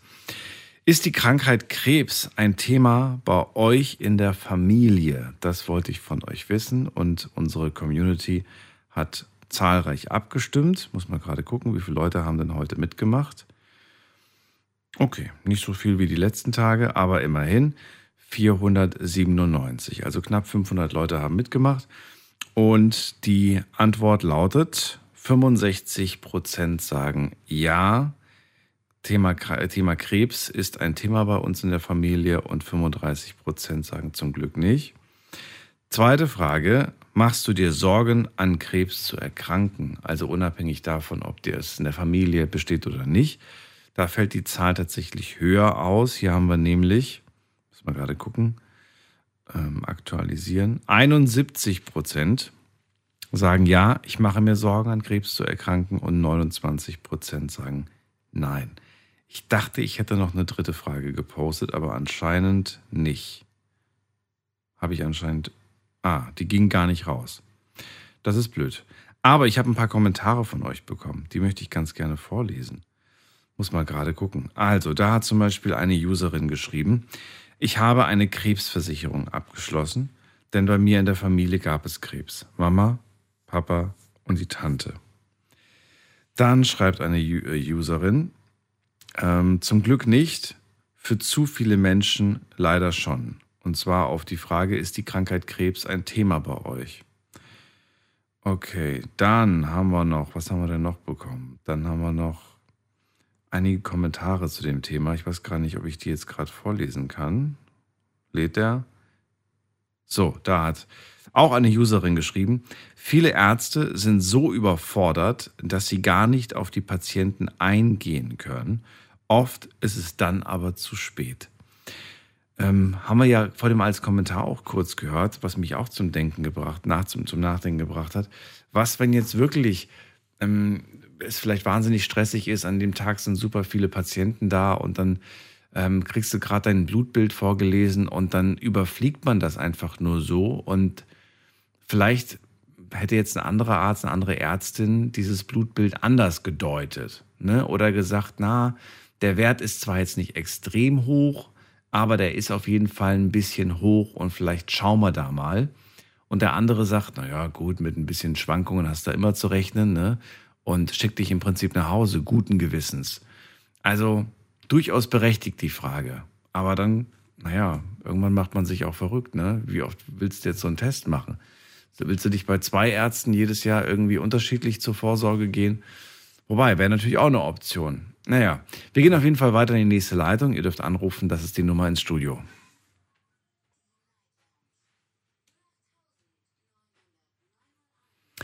So, wen haben wir dran? Da ist jemand mit der Endziffer 3-4. Wer hat die 3-4 am Ende seiner Nummer? Keiner. Okay. Wer hat die Endziffer 5-4 am Ende von seiner Nummer? Hallo, hallo? Okay, hat aufgelegt. Gut, nochmal eine kurze Info. Wenn ihr das erste Mal bei mir anruft, dann kenne ich euch logischerweise nicht, kann euch nicht mit Namen begrüßen, aber ich sehe, mit welcher Nummer ihr anruft, ähnlich wie ihr das auch sehen würdet. Und ja, das Erkennungszeichen für euch ist die letzte Ziffer oder die letzten beiden Ziffern. Sollte noch jemand anrufen, der auch die Endziffer 5 hat zum Beispiel, dann lese ich meistens die letzten beiden Ziffern vor, damit ihr besser wisst, so okay, der meint vermutlich mich. Aber mehr als 2 Ziffern gibt es nicht. Soll ja schließlich keiner rausfinden, wer ihr seid. Und gut, wir gucken gerade nochmal hier. Das ist der letzte Versuch. Und dann gehe ich in die nächste Leitung mit der 7 am Ende. Wer hat die 7? Möchte auch nichts sagen. Die 7. Okay, es hat geklickt, die Person ist weg. Gut, dann gehen wir zum Peter nach Konz. Grüß dich, Peter. Hallo, grüß dich. Hallo, hallo. So, Weltkrebstag. Gestern hatten wir Weltkrebstag, heute sprechen wir drüber. Warum möchtest du zu dem Thema was sagen? Erzähl. Ich hab meine Mutter, die ist jetzt zweimal Krebs gehabt, einmal Gebärmutterkrebs und dann hat sie sich irgendwie, ich weiß nicht, die hat vom Tee Zucker genommen und dann hat die Petroleum drauf gemacht. Hat sich damit den Krebs quasi besiegt, aber sie hat danach die Blasenvergiftung gehabt. Dann muss das auch, hat auch besiegt und die ist dann vor 2007 gestorben, da war sie 85, die ist dadurch gestorben, weil mein Bruder an Krebs gestorben ist. Mein Bruder hat den Thymuskrebs gehabt. Was ist das? Die Thymusdrüse ist eine Schmerzdrüse. Wenn du diese Drüse nicht hast, kannst du dir den Arm abschneiden, hast du keine Schmerzen. Was ist das denn? Das habe ich noch nie gehört. Die Thymusdrüse hat einen Arzt mir erklärt gehabt. Die Thymusdrüse, wenn die tot ist, dann hast du keine Schmerzen. Die ganzen Schmerzen gehen über die Thymusdrüse, ins Gehirn und dann dahin an den Herd, wo die Schmerzen sitzen. Und der ist hier in Trier, ist er operiert worden. Der ist unterm linken Arm, ist operiert worden und hat man ihm nur noch 3 Monate gegeben. Er hat Chemo bekommen. Da ging der Krebs etwas retour. Und dann hat er sich in dieser Zeit eine andere Klinik gesucht. Der hat er in Heidelberg gefunden. Das war die Thoraxklinik. Und da ist er operiert worden und hat bei ihm nur noch ein halbes Jahr gegeben. Und aus dem halben Jahr hat er gemacht 4 Jahre und 10 Monate. Mhm. Also zum Thema Thymusdrüse sehe ich gerade, dass sie eigentlich keine richtige Funktion übernimmt. Also von wegen Schmerzempfinden habe ich jetzt nichts gefunden. Der Arzt hat mir das so gesagt. Durch die Thymusdrüse spürt man den Schmerz, also wenn du Schmerzen hast. Das geht also über die Thymusdrüse ins Gehirn und dann geht er da in den Spaß rein, wo er quasi sitzt. Okay, also halte ich tatsächlich, ja, also ich habe schon viele Sachen zum ersten Mal gehört, aber das habe ich wirklich noch nie gehört und ergibt für mich auch gar keinen logischen Sinn. Also das würde ich auf jeden Fall nochmal gegenprüfen, bevor ihr das tatsächlich verinnerlicht. Ja, richtig. Na gut, also nichtsdestotrotz, also auf jeden Fall weiter im Text. Die Mama hat damals den Versuch unternommen, ihren Krebs selbst zu behandeln, ohne ärztlichen... Ja. Warum? Sie war in Behandlung, aber da trotzdem, die hat da ein altes Rezept gehabt, da ist ein Teelöffel Zucker und dann hat die Petroleum drauf gemacht. Damit hat sich aber die Blase vergiftet. Ja. Der Blasenkrebs auch noch gehabt. Der wurde auch besiegt von den Ärzten her. Aber ist dann letztendlich gestorben, als mein Bruder gestorben ist. Ja. Also da fing das Sterben bei ihr so langsam an. So, aber warum hat sie dieses alte Hausmittel da oder dieses Rezept, was sie da irgendwie, warum? Ich verstehe es nicht. Es geht mir nicht so rein. Ich hab meiner Mutter immer gerne Kuss gegeben und danach nichts mehr. Okay. Also es ist tatsächlich so, ich habe das auch schon mal in der Vergangenheit gehört, aber es ist oft so, dass Leuten einfach dubiose Geschichten erzählt werden. Ja. Ja, und teilweise gibt's da auch gefährliche Sachen, womit sie sich wirklich vergiften oder ihre Gesundheit sogar noch mehr, gefährden. Ja. Richtig. Also ich meine, ich erinnere mich gerade an so, was war wirklich so dumme Ideen, hier während der Pandemie, man soll Desinfektionsmittel trinken. Was für ein Quatsch war das denn? Ja, aber das sind wirklich Leute, die das dann gemacht haben, die wirklich dachten, das funktioniert. Also... Nee. Manchmal fasst man sich an den Kopf und das stimmt. Gut. Nichtsdestotrotz, also bitte behandelt euch nicht selbst, sondern geht wirklich zu den Ärzten und fragt danach, macht's nicht schlimmer, als es eh schon ist. Mein Bruder, der wurde in der Thoraxklinik operiert, der war am Rücken. Ja. War zu groß wie der Rücken ist, zu groß war auch der Schnitt. Mhm. Er wurde richtig gespreizt, hat man alles bekommen konnte. Mhm. Der ist schließlich gestorben mit 48 Jahren. Hm.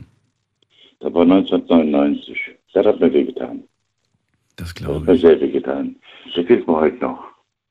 Peter, wie gehst du mit dem Thema Gesundheit um? Was machst du? Gehst du zur regelmäßigen Kontrolle, zur Untersuchung, Darmkrebsvorsorge, Prostata-Untersuchung und so weiter, Blutuntersuchung? Oder schiebst du es gerne auf die lange Bank und gehst eigentlich nur zum Arzt, wenn was juckt? Und kratzt und sticht? Beides quasi. Beides? Was heißt das, beides? Das heißt, ich war jetzt am 25. September war ich beim Arzt gewesen und der hat mich links gemacht, aber absolut links. Ich musste in Krankenhaus, habe eine Kernspintomographie mitgemacht. Ja, nichts entdeckt, gar nichts. Mhm. Meine Blutwerte sind top. Nur, sagt es mir, ich mache mir Sorgen um deine Nieren. Mhm. Du kommst dann, ich muss jetzt im Juni muss ich nochmal zur Untersuchung gehen, brauche ich die Nieren untersucht. Mhm. Aber ist nichts Schlimmes, ist nichts Gravierendes, aber wir halten das mal unter Beobachtung. Okay. Ich mache mir keine großen Sorgen jetzt. Und ist doch super, dass die restlichen Werte aber gut sind, dass sie im grünen Bereich sind. Ich mache mir jetzt noch keine Gedanken drüber. Ja. Gedanken schon, aber ich mache mir keine Panik. Ja. Da bringt es mich mit. Nachher ist der Mistopfinger wie wenig da und ich weiß nicht. Kann ich nicht. Gut. Ich habe jetzt, meine Blutwerte sind gut, meine Leberwerte sind gut. Ich habe 2008 bin ich operiert worden an der Gallenblase, habe Steine gehabt. Das tut weh. Mhm. Das tut weh, da geht es aber die Wände hoch. Und die haben mich auch links gemacht. Die haben einen gesunden Körper. Ich darf auch keinen Fuß spenden, ich darf keine Organe spenden, absolut gar nichts. Mhm. Ich kann aber, das kannst du aber empfangen, wenn ich sowas brauche. Ich habe als Kind habe ich eine große Geldsucht gehabt. Dann ist das Blut vergiftet. Mhm. Das ist das einzige Nachteil bei mir. Aber ansonsten geht es mir gut. Ich trinke ab und zu mal gerne eine Dose Bier. Ab und zu mal 2 Dosen Bier habe ich heute getrunken. Ich habe danach dann sehr gut geschlafen. Es geht mir soweit ganz gut. Peter, dann danke ich dir. Ich ziehe weiter und wünsche dir eine schöne Nacht. Pass auf dich auf. Ich versuche es. Bis dann. Ciao. Okay. Ciao. Anrufen dürft ihr vom Handy vom Festnetz. Noch ein bisschen weniger als eine halbe Stunde Zeit, um über das Thema Krebs zu sprechen.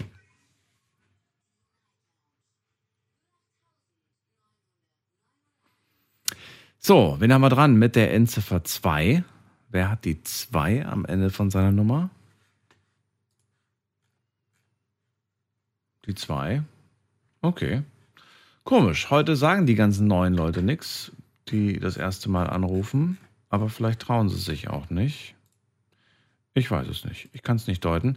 Aber ist ja vielleicht auch ein schwieriges Thema. Vielleicht ist man interessiert, aber ist dann auch ein bisschen...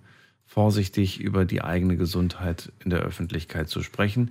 Kann ich verstehen. Hier nochmal der Hinweis. Ich weiß nicht, woher ihr kommt, wie ihr heißt. Und wenn ihr euch einen anderen Namen ausdenkt, eine andere Stadt, die nicht unbedingt eure eigene ist, sondern, was weiß ich, 50 Kilometer weiter liegt, habe ich damit gar kein Problem. Ist immer trotzdem für mich schön zu wissen, aus welcher Ecke ihr ungefähr kommt und wie ich euch ungefähr anzusprechen habe. So, wir versuchen es jetzt nochmal und zwar in der nächsten Leitung mit der Endziffer 3. Die 3 hat schon aufgelegt, bevor ich es ausgesprochen habe. Okay, dann gehen wir zu Josua nach Freiburg. Grüße dich. Guten Abend. Josua, Krebs ist das Thema. Du rufst an. Ich bin überrascht. Erzähl. Meine Familie ist damit sehr geprägt, kann man sagen. Mhm. Mein Opa ist an Krebs verstorben, mein Onkel ist an Krebs verstorben, ein anderer Onkel ist an Krebs verstorben, meine Tante hat ebenfalls Krebs, aber ist noch nicht verstorben. Also wir haben insgesamt 7 Fälle mit Krebs. Mhm. Und mein Opa, habe ich auch vergessen. Mein Opa auch noch, aber der hat einen Hirntumor gehabt. Einen aggressiven. Den dann schlussendlich hingerafft hat, auf Deutsch gesagt. So wie also, mein Onkel hat Lungenkrebs gehabt. Und nee, nicht durch Rauchen, sondern hat es irgendwie genetisch drin gehabt. Oder durch den Beruf? Da war Metallgläser. Metallgläser, okay, das weiß ich nicht. Mhm. Aber ich erkenne auch einige, die durch ihren Beruf, wenn sie dann in irgendeinem Job waren, der vielleicht wahnsinnig, weiß ich nicht, irgendwelche Chemikalien oder. Ne, dann dürfen wir auch natürlich auch nicht vergessen, dass unsere Eltern, Großeltern, das war auch noch die Generation, in der man vielleicht selbst gar nicht geraucht hat, aber passiv sehr viel Rauch abbekommen hat. Weil einfach noch überall geraucht werden durfte, weißt du? Und hast du 10 Jahre in der Gastro gearbeitet, vielleicht in der Kneipe oder so, hast du eigentlich die ganze Zeit mitgeraucht.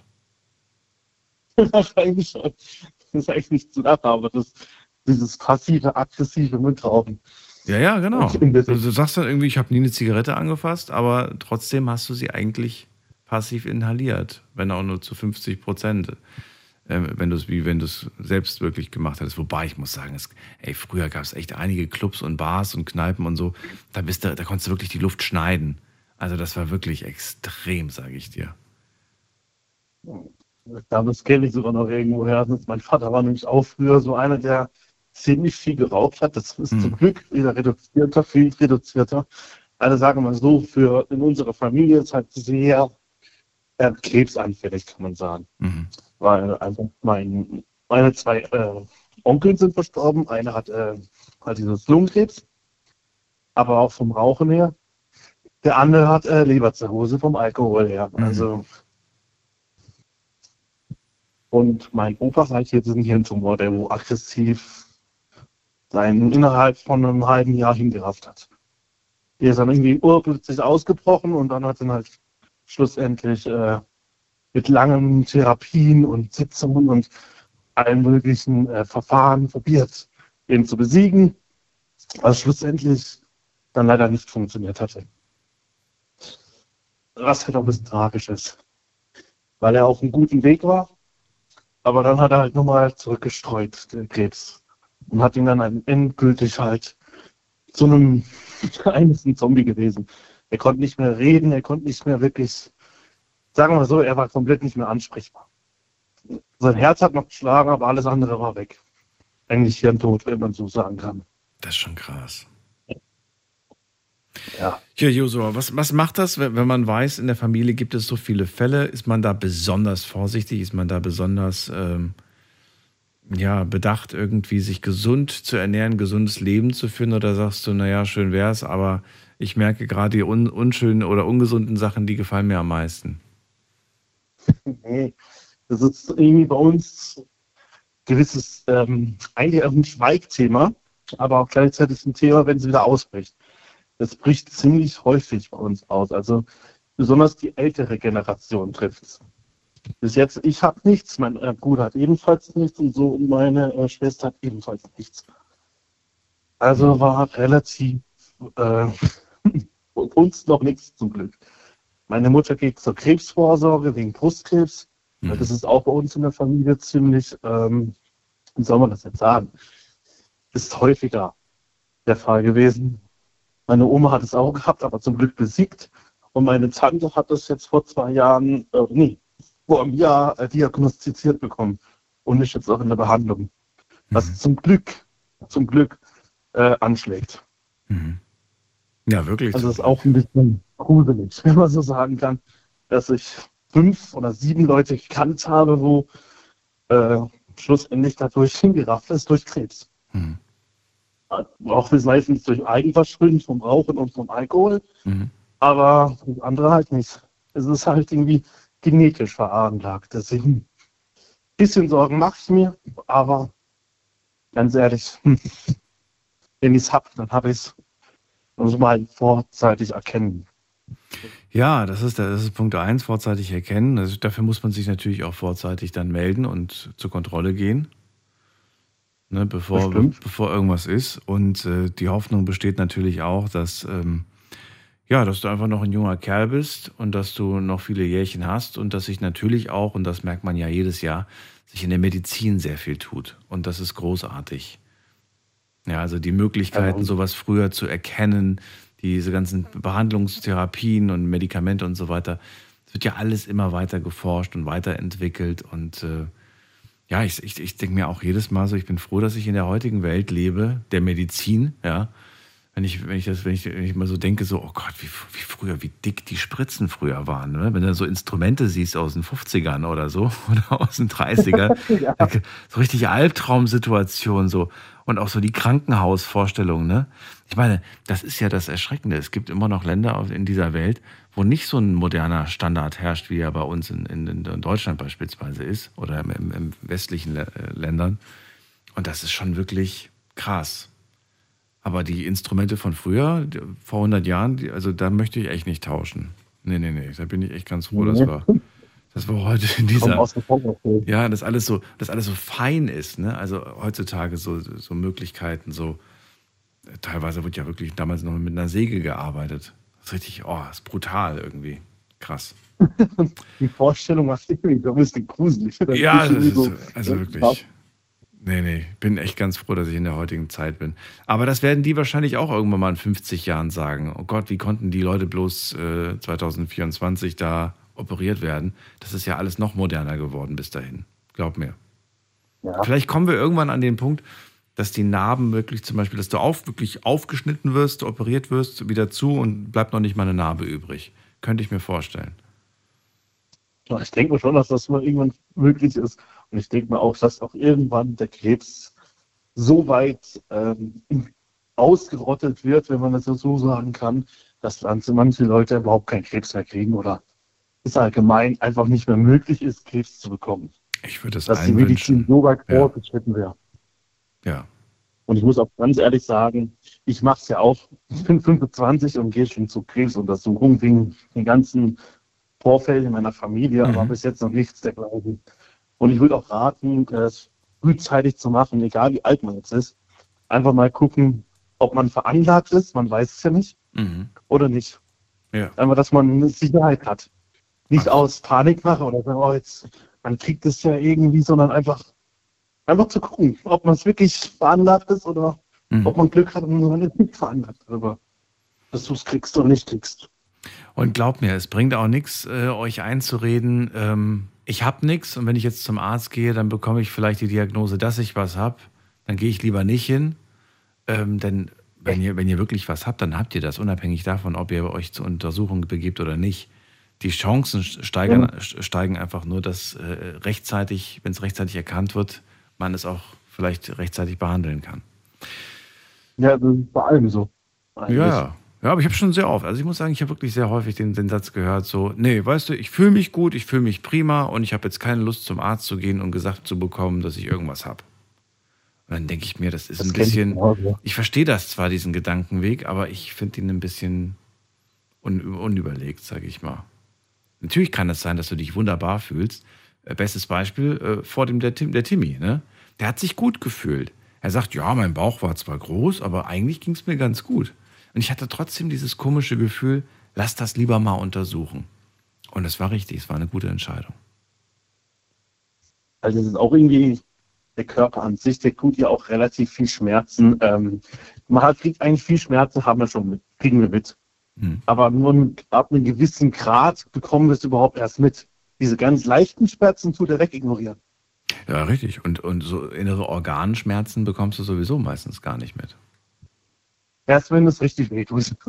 Ja. Oder halt fast schon zu spät ist. Ja. Gut, ich ziehe weiter, Josua. Eine schöne Nacht und bis bald. Mach's gut. Ebenfalls, Daniel. Ciao. Mach's gut. Ciao. So, weiter geht's. Anrufen dürft ihr vom Handy vom Festnetz. Eine Viertelstunde haben wir noch Zeit, um über das Thema Krebs zu sprechen. Und zwar, wen haben wir in der nächsten Leitung? Muss man gerade gucken. Ursula aus Freiburg ist bei mir. Grüße dich. Ja, hallo, hier ist die Ursula aus Freiburg, aus Ehrenkirche eigentlich. Und zum Thema Krebs wollte ich sagen, wegen der Vorsorge, das ist ja so wichtig, sowas von wichtig. Und wir sollen alle darauf achten, sämtliche Untersuchungen in gewissem Alter schon durchziehen. Weil das tut nicht weh, ich meine, Krebs tut nicht weh. Aber diese einmal im Jahr sich untersuchen lassen und zum Beispiel, gebe ich Beispiel, ich war vor 3 Jahren wegen Darmuntersuchung und ich war vor 2 Wochen und dann hat die Ärztin wieder 2 Polypen festgestellt, obwohl man denkt, das ist jetzt weg. Mir hat nichts wehgetan, aber die hat geschrieben, nach 3 Jahren bitte sich wieder melden. Das habe ich auch jetzt durchgezogen, den Termin gemacht. Und das hat wirklich nicht wehgetan. Ich bin angeschläfert worden, sozusagen, sage ich immer. Und ja, dann habe ich mich schön bedankt, mit ihr gequatscht, weil sie so nett in Freiburg am Zieringen, Frau Dr. Walzer. Und ja, mein Mann ist am Gehirntumor gestorben vor 5 Jahren. Dem hat nichts wehgetan. Klar, Vorsorge, ich habe mich drum gekümmert, mein Schatz macht jetzt eine Darmuntersuchung, war alles picobello, aber mit dem Gehirn, glaube ich, der ist nicht umgefallen, der ist nicht irgendwelche epileptische Anfall gehabt oder sowas, das war Zufall, das war wirklich Zufall, kerngesunder Mensch und der war an der Uniklinik Freiburg sehr gut aufgehoben und durch Operation. Und er hat mit dem Tumor ein Jahr gelebt. Und ich war dann vorher, als mein Mann noch krank ist, da war ich auch die wirklich drum sich gekümmert hat. Nicht panisch, sondern, wie der junge Mann vorhin gesagt hat, Frauen, klar, Brustvorsorge, Männer auch, ab und zu Blut abzapfen lassen, schauen, wie die Cholesterin aussieht und viel Sport. Viel Unternehmen und leichte Joggen, nicht, dass die Gelenke damit betroffen sind. In gewissem Alter, man muss wissen, was tut mir gut. Weil wegen Krebs, diese Veranlagung, das ist wirklich schlimm. Das kann man nicht überspringen oder nicht auf die Schulter nehmen. Aber ja, bei uns, Gott sei Dank, also meine Seite von Eltern war kein Krebs, erkrankt, sondern war mehr Herzschwäche oder sowas, mein Vater oder sowas. Aber ich gebe mir Mühe, ne? Ich gebe mir Mühe, deswegen sage ich das auch weiter. Diese Vorsorge ist so wichtig für uns alle und die Kinder freuen sich, wenn die Eltern lange leben, oder? Ja, ja, absolut, natürlich, klar. Ja. Aber wir wollen ja nicht nur ein langes Leben, wir wollen ja auch ein gesundes Leben. Ne? Wir wollen ja auch möglichst lange fit sein. Was bringt dir ein langes Leben, wenn du die letzten 20 Jahre mit Schmerzen verbringst? Und das sagt nicht ich, das hat mir mal jemand gesagt und der schon älter ist. Und dann habe ich mir gedacht, so, ja, eigentlich hast du recht. Ja, also ein langes Leben ist gar nicht so erstrebenswert. Ein langes, gesundes Leben ist erstrebenswert. Ja. Aber wenn du irgendwie sagst, ja, ich bin 90 geworden, aber die letzten 20 Jahre habe ich mich gequält oder ich lag vielleicht nur noch im Bett und habe die Decke angestarrt. Ja, es macht schon einen Unterschied, welche Qualität dieses Leben dann auch noch gibt. Genau, sowas nicht zulassen. Also ich wünsche mir auch, dass ich lange lebe und diese rausgehen, zur Arbeit gehen, weil Arbeit motiviert uns und das prägt uns. Aber auf jeden Fall rausgehen und unser Schwarzwald, das ist ja so wunderschön. Ich habe gerade in mein Status Bilder gestellt und die Bekannten, die im Norden leben, die sind so neidisch, dass wir so schön warm hier haben und ein bisschen Schnee. Und Motivation, man hört viel, die Menschen erkranken. Und ich sage immer, die Vorsorge und schauen, das tut nicht weh. Das heißt, Mut haben, den Termin machen und den Termin wirklich bei dem Arzt wahrnehmen. Ne? So ist das. Aber das ist eine schlimme Sache. Ne? Also ich habe das jetzt durcherlebt und ja, ich habe gekämpft und ja, deswegen sage ich zu allem viel Mut und traut euch und auch zu den jungen Menschen auch, dass wirklich einmal in 2 Jahren bei den jungen Menschen, aber bei den Älteren einmal im Jahr ist dann schon wirklich wichtig, sowas zu machen. Ne? Diese Früherkennung zum Beispiel.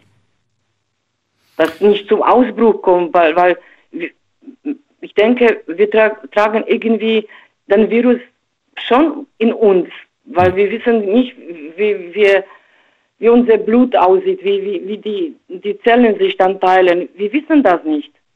Ich glaube, wir sollten uns auch öfters mal mit dem Körper mehr beschäftigen. Und damit kann man ein bisschen auch Rambazamba machen und was trinken, aber dann kommt der Alltag. Dann kommt der Alltag, das stimmt. Ja. Es gibt so ein sehr schönes Video von der Informationsreihe Kurz gesagt, gibt es, glaube ich, auf YouTube. Und da gibt es so ein schönes Video auch zum Thema Krebs. Und was ich ja wirklich sehr schön finde, ist klar, es ist sehr vereinfacht dargestellt, aber ich finde es trotzdem gerade für den Laien, der sich mit dem Thema Anatomie und so weiter nicht besonders gut auskennt, wirklich spannend, immer wieder sich das anzuschauen. Und eine Sache fand ich wahnsinnig gut. Das war dieser Beitrag, in dem es dann darum ging, dass der Körper eigentlich, und wir glauben immer nur, ja, irgendwann kommt dieser Krebs und dann kämpft der Körper. Nein, der Körper kämpft eigentlich jeden Tag immer gegen Krebs. Es gibt immer Zellen, die der Körper bekämpft, damit daraus nichts Schlimmeres wird. Ja, genau. Und das muss man sich mal bewusst machen. Das heißt, er schafft es jedes Mal, diese Armee von ungesunden Zellen zu bekämpfen. Aber es kann passieren, dass irgendwann mal halt einer überlebt und dann haben wir ein Problem. Ja, also der Körper macht viel mit uns aus und vor allem der Sauerstoff, der Bewegung und die Zellen sind motiviert, weil Psyche macht auch mit, immer Richtig. Wieder. Ja. Ja? Deswegen stärkt euren Körper und schwächt ihn nicht durch irgendwelche ungesunden Dinge und wenn, dann in Maßen und nicht übertrieben. Ja. Ursula, es war schön, wie immer, und danke, dass du angerufen hast. Okay, vielen Dank, bis dann. Tschüssi. Bis dann, tschüss. Ciao. Gut. So, wir ziehen weiter. Wen haben wir als nächstes? Basel aus Aachen, glaube ich, ist da. Hallo. Hallo Daniel, schönen guten Morgen. Basel aus Aachen. Hallo Basel, grüße dich. Ja, über Krebsthema. Ich musste nur reden über eine kleine Sache. Das Thema ist, ich habe einen Kumpel in der Arbeit damals, in meiner alten Arbeit, nicht momentan, hat er mir erzählt, damals hat er Krebs auch gehabt. Jetzt ist gesund. Aber das Thema, wo ist Daniel? Wenn dieser Mord gewesen noch bei unserem Land, Ausland, wir sind Ausländische, ja, und wir haben geschissen, sag mal, dieser Krankenkassensystem und so. Wenn jemand bei uns hat der Krebs, dann fragt der Arzt, wie viel habe ich noch? Einfach. 1 Jahr, 6 Monate oder so etwas. Wenn möchtest du Medikamente kriegen und richtig fang an mit der Heilung und so, dann du musst deine Wohnung verkaufen. Wenn hast du Wohnung? Bei uns ist so. Ich bedanke mich an Deutschland und an die Krankenkasse und alle Leute, die arbeiten in diesem Bereich, weil die ausländischen Leute kommen von armen Ländern wie ich und dieser Kumpel. Wenn waren nicht in Deutschland gewesen, da waren noch nicht am Leben und hatten keine Kinder und die Kinder noch nicht gekommen auf die Leben auch. Mhm. Ich muss nur das sagen als Schluss von deinem Programm heute, oder? Mhm. Und das ist echt traurig. Bei uns, wenn jemand hat Krebs oder dein Sohn hat irgendwas Krebs oder andere Thema, du musst deine Wohnung verkaufen, für OB machen oder für Medikamente kaufen. Wenn gibt es Medikamente? Weißt du, dieser Ostgebiet, Mittelgebiet, ich meine. Und nicht nur unser Land, ich glaube, gibt es viele Länder so. Aber Deutschland hat so schönes System, Leute viel meckern und leben in Deutschland. Sagen, Deutschland ist gut, Deutschland, keine Ahnung, Ausländer oder Deutsche, aber nee, da gibt's, geh leben in Amerika vielleicht oder andere Länder mit dieser Versicherungssachen und mit dieser Krankenkasse-Sachen, dann bist du am Arsch. Ja, ich glaube, die Leute schätzen das schon, aber ich glaube, sie schätzen es vielleicht nicht so, weil wenn man das nicht anders kennt, ne? Wenn man immer diese Leistung hatte, dann denkt man da nicht so drüber nach. Dann meckert man über, dass man zu wenig Leistung hat oder. Aber ich gebe dir recht, es gibt andere Länder, da kriegst du gar nichts. In Afrika. Da musst du dann das Haus verkaufen oder was du hast, damit du überhaupt irgendwie... Ja. Und was, wenn du kein Haus hast, das du verkaufen kannst? Ja, dann gehst du durch reiche Leute und versuchst, sein Geld zu sammeln von jeder bisschen. Weißt du, was ich meine? Hm. Was denn so, weißt du, so organisiert. Es ist traurig, weil wenn man überlegt, dass eigentlich genug Geld da ist, weißt du, um die ganze Welt satt zu machen und die ganze Welt gesund zu machen. Genau, Aber es ist leider wieder ein anderes Thema. Vielleicht machen wir das auch irgendwann. Alles gut. Basel, trotzdem, schön, dass du das mal angesprochen hast, welches Gesundheitssystem wir haben und wie dankbar wir dafür sein können, dass es das gibt. Muss man immer Danke sagen. Ja, danke. Bis dann, mach's cool. Ciao. So, wir gehen mal zu Silke nach Heidenroth. Silke. Hallo. Hallo Daniel. Hat er recht damit, wenn er sagt, wir können uns glücklich schätzen, so ein Gesundheitssystem zu haben und wir schätzen das eigentlich gar nicht? Ich schätze es schon sehr, muss ich ganz ehrlich sagen. Aber man hört es doch öfters, ne? Man hört dann doch oftmals auch wieder so Leute, die sich beschweren, dass dies und jenes nicht gezahlt wird, die und die Rezepte müssen sie zuzahlen. Ja. Und ich denke mir dann manchmal auch irgendwie so, ja, ist ärgerlich, verstehe ich auch, ist blöd. Aber das ist ja schon Jammern auf hohem Niveau und irgendwo ein Stück Luxus, den wir dann doch haben, was Rezepte angeht oder so. Also ich weiß jetzt nicht, wo der junge Mann jetzt da vor mir herkam. Aus Syrien. Aber wahrscheinlich irgendwas aus... Also, okay. Ja, das habe ich jetzt nicht mitgekriegt. Aber also ich denke, dass definitiv woanders das Gesundheitssystem wesentlich schlechter ist als bei uns. Hm. Oder? Täusche mich da. Also selbst in Amerika, glaube ich, ist es nicht so wie bei uns, wenn du da hast du auch die Arschkarte, wenn du irgendwie nicht privat versichert bist oder sonst irgendwas. Ja, ich will mich nicht beschweren, muss ich jetzt mal ganz ehrlich sagen. Ich denke, es gibt etliche Hunderte von anderen Ländern, wo es mit Sicherheit viel, viel schlimmer ist mit dem Gesundheitssystem, oder? Das denke ich auch. Silke, Thema, okay, jetzt wird's knapp, das schaffen wir nicht mehr. Aber vielleicht kannst du trotzdem noch kurz ein Statement irgendwie, deine Gedanken zusammenfassen zum Thema Krebs. Ich habe also auch leider meinen Vater, meinen allerbesten Freund verloren durch dieses, ich sage immer, Krebs ist ein Arschloch. Und ich weiß auch nicht, ob es da jemals irgendwann irgendwas geben wird, was das heilen wird oder ob es da irgendwann mal eine Lösung geben wird. Also vorhin war ja irgendjemand, der gesagt hat, von wegen, irgendwann wird es was geben. Ich glaube daran nicht wirklich. Und es ist, selbst mein Freund hat auch damals gesagt, so jetzt weiß ich wenigstens, wer mein Feind ist, nachdem er endlich die Diagnose bekommen hat und gegen wen ich ankämpfen muss. Und er hat auch gekämpft und am Schluss hat er leider halt doch verloren innerhalb von 2 Jahren. Und was soll ich sagen? Wie gesagt, also Krebs ist ein Arschloch und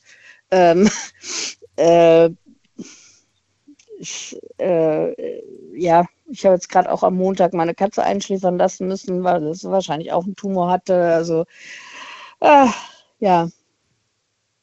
bist du noch da? Ja. Ich dachte. Okay. Also Silke, dann sage ich Danke für dein Statement. Krebs ist ein Punkt. Halten wir so fest, das ist wohl wahr, aber ich glaube schon, dass in der Zukunft die Medizin noch besser wird und klar, es wird immer eine Herausforderung sein, denn ich glaube, Krebs ist nicht einfach Krebs, es gibt unterschiedliche Formen, genauso. Aber es wird auch neue Behandlungsformen geben und vielleicht gibt es dann auch neue Methoden und Möglichkeiten, den einfach in den Zaun zu halten und vielleicht besser zu eliminieren und vor allem weniger belastend für den Körper. Ne? Das ist ja oftmals. Das ist genau das Schlimmste, ja, stimmt. Ja. Silke, danke dir erstmal für den Moment. Dir eine schöne Nacht. Alles Gute. Bis bald. Ebenso. Bis dann. Tschüss. Und euch auch einen schönen Tag. Vielen Dank fürs Zuhören, fürs Mailschreiben, fürs Posten. Ich glaube, das Thema wird euch heute noch öfters begegnen, weil gestern viele das Thema auf den morgigen Tag, also auf heute, verschoben haben. Ansonsten, ja, hören wir uns wieder ab 12 Uhr mit einem neuen Thema und hoffentlich auch wieder spannenden Themen. Bleibt gesund, bis dahin, alles Gute. Ciao, ciao.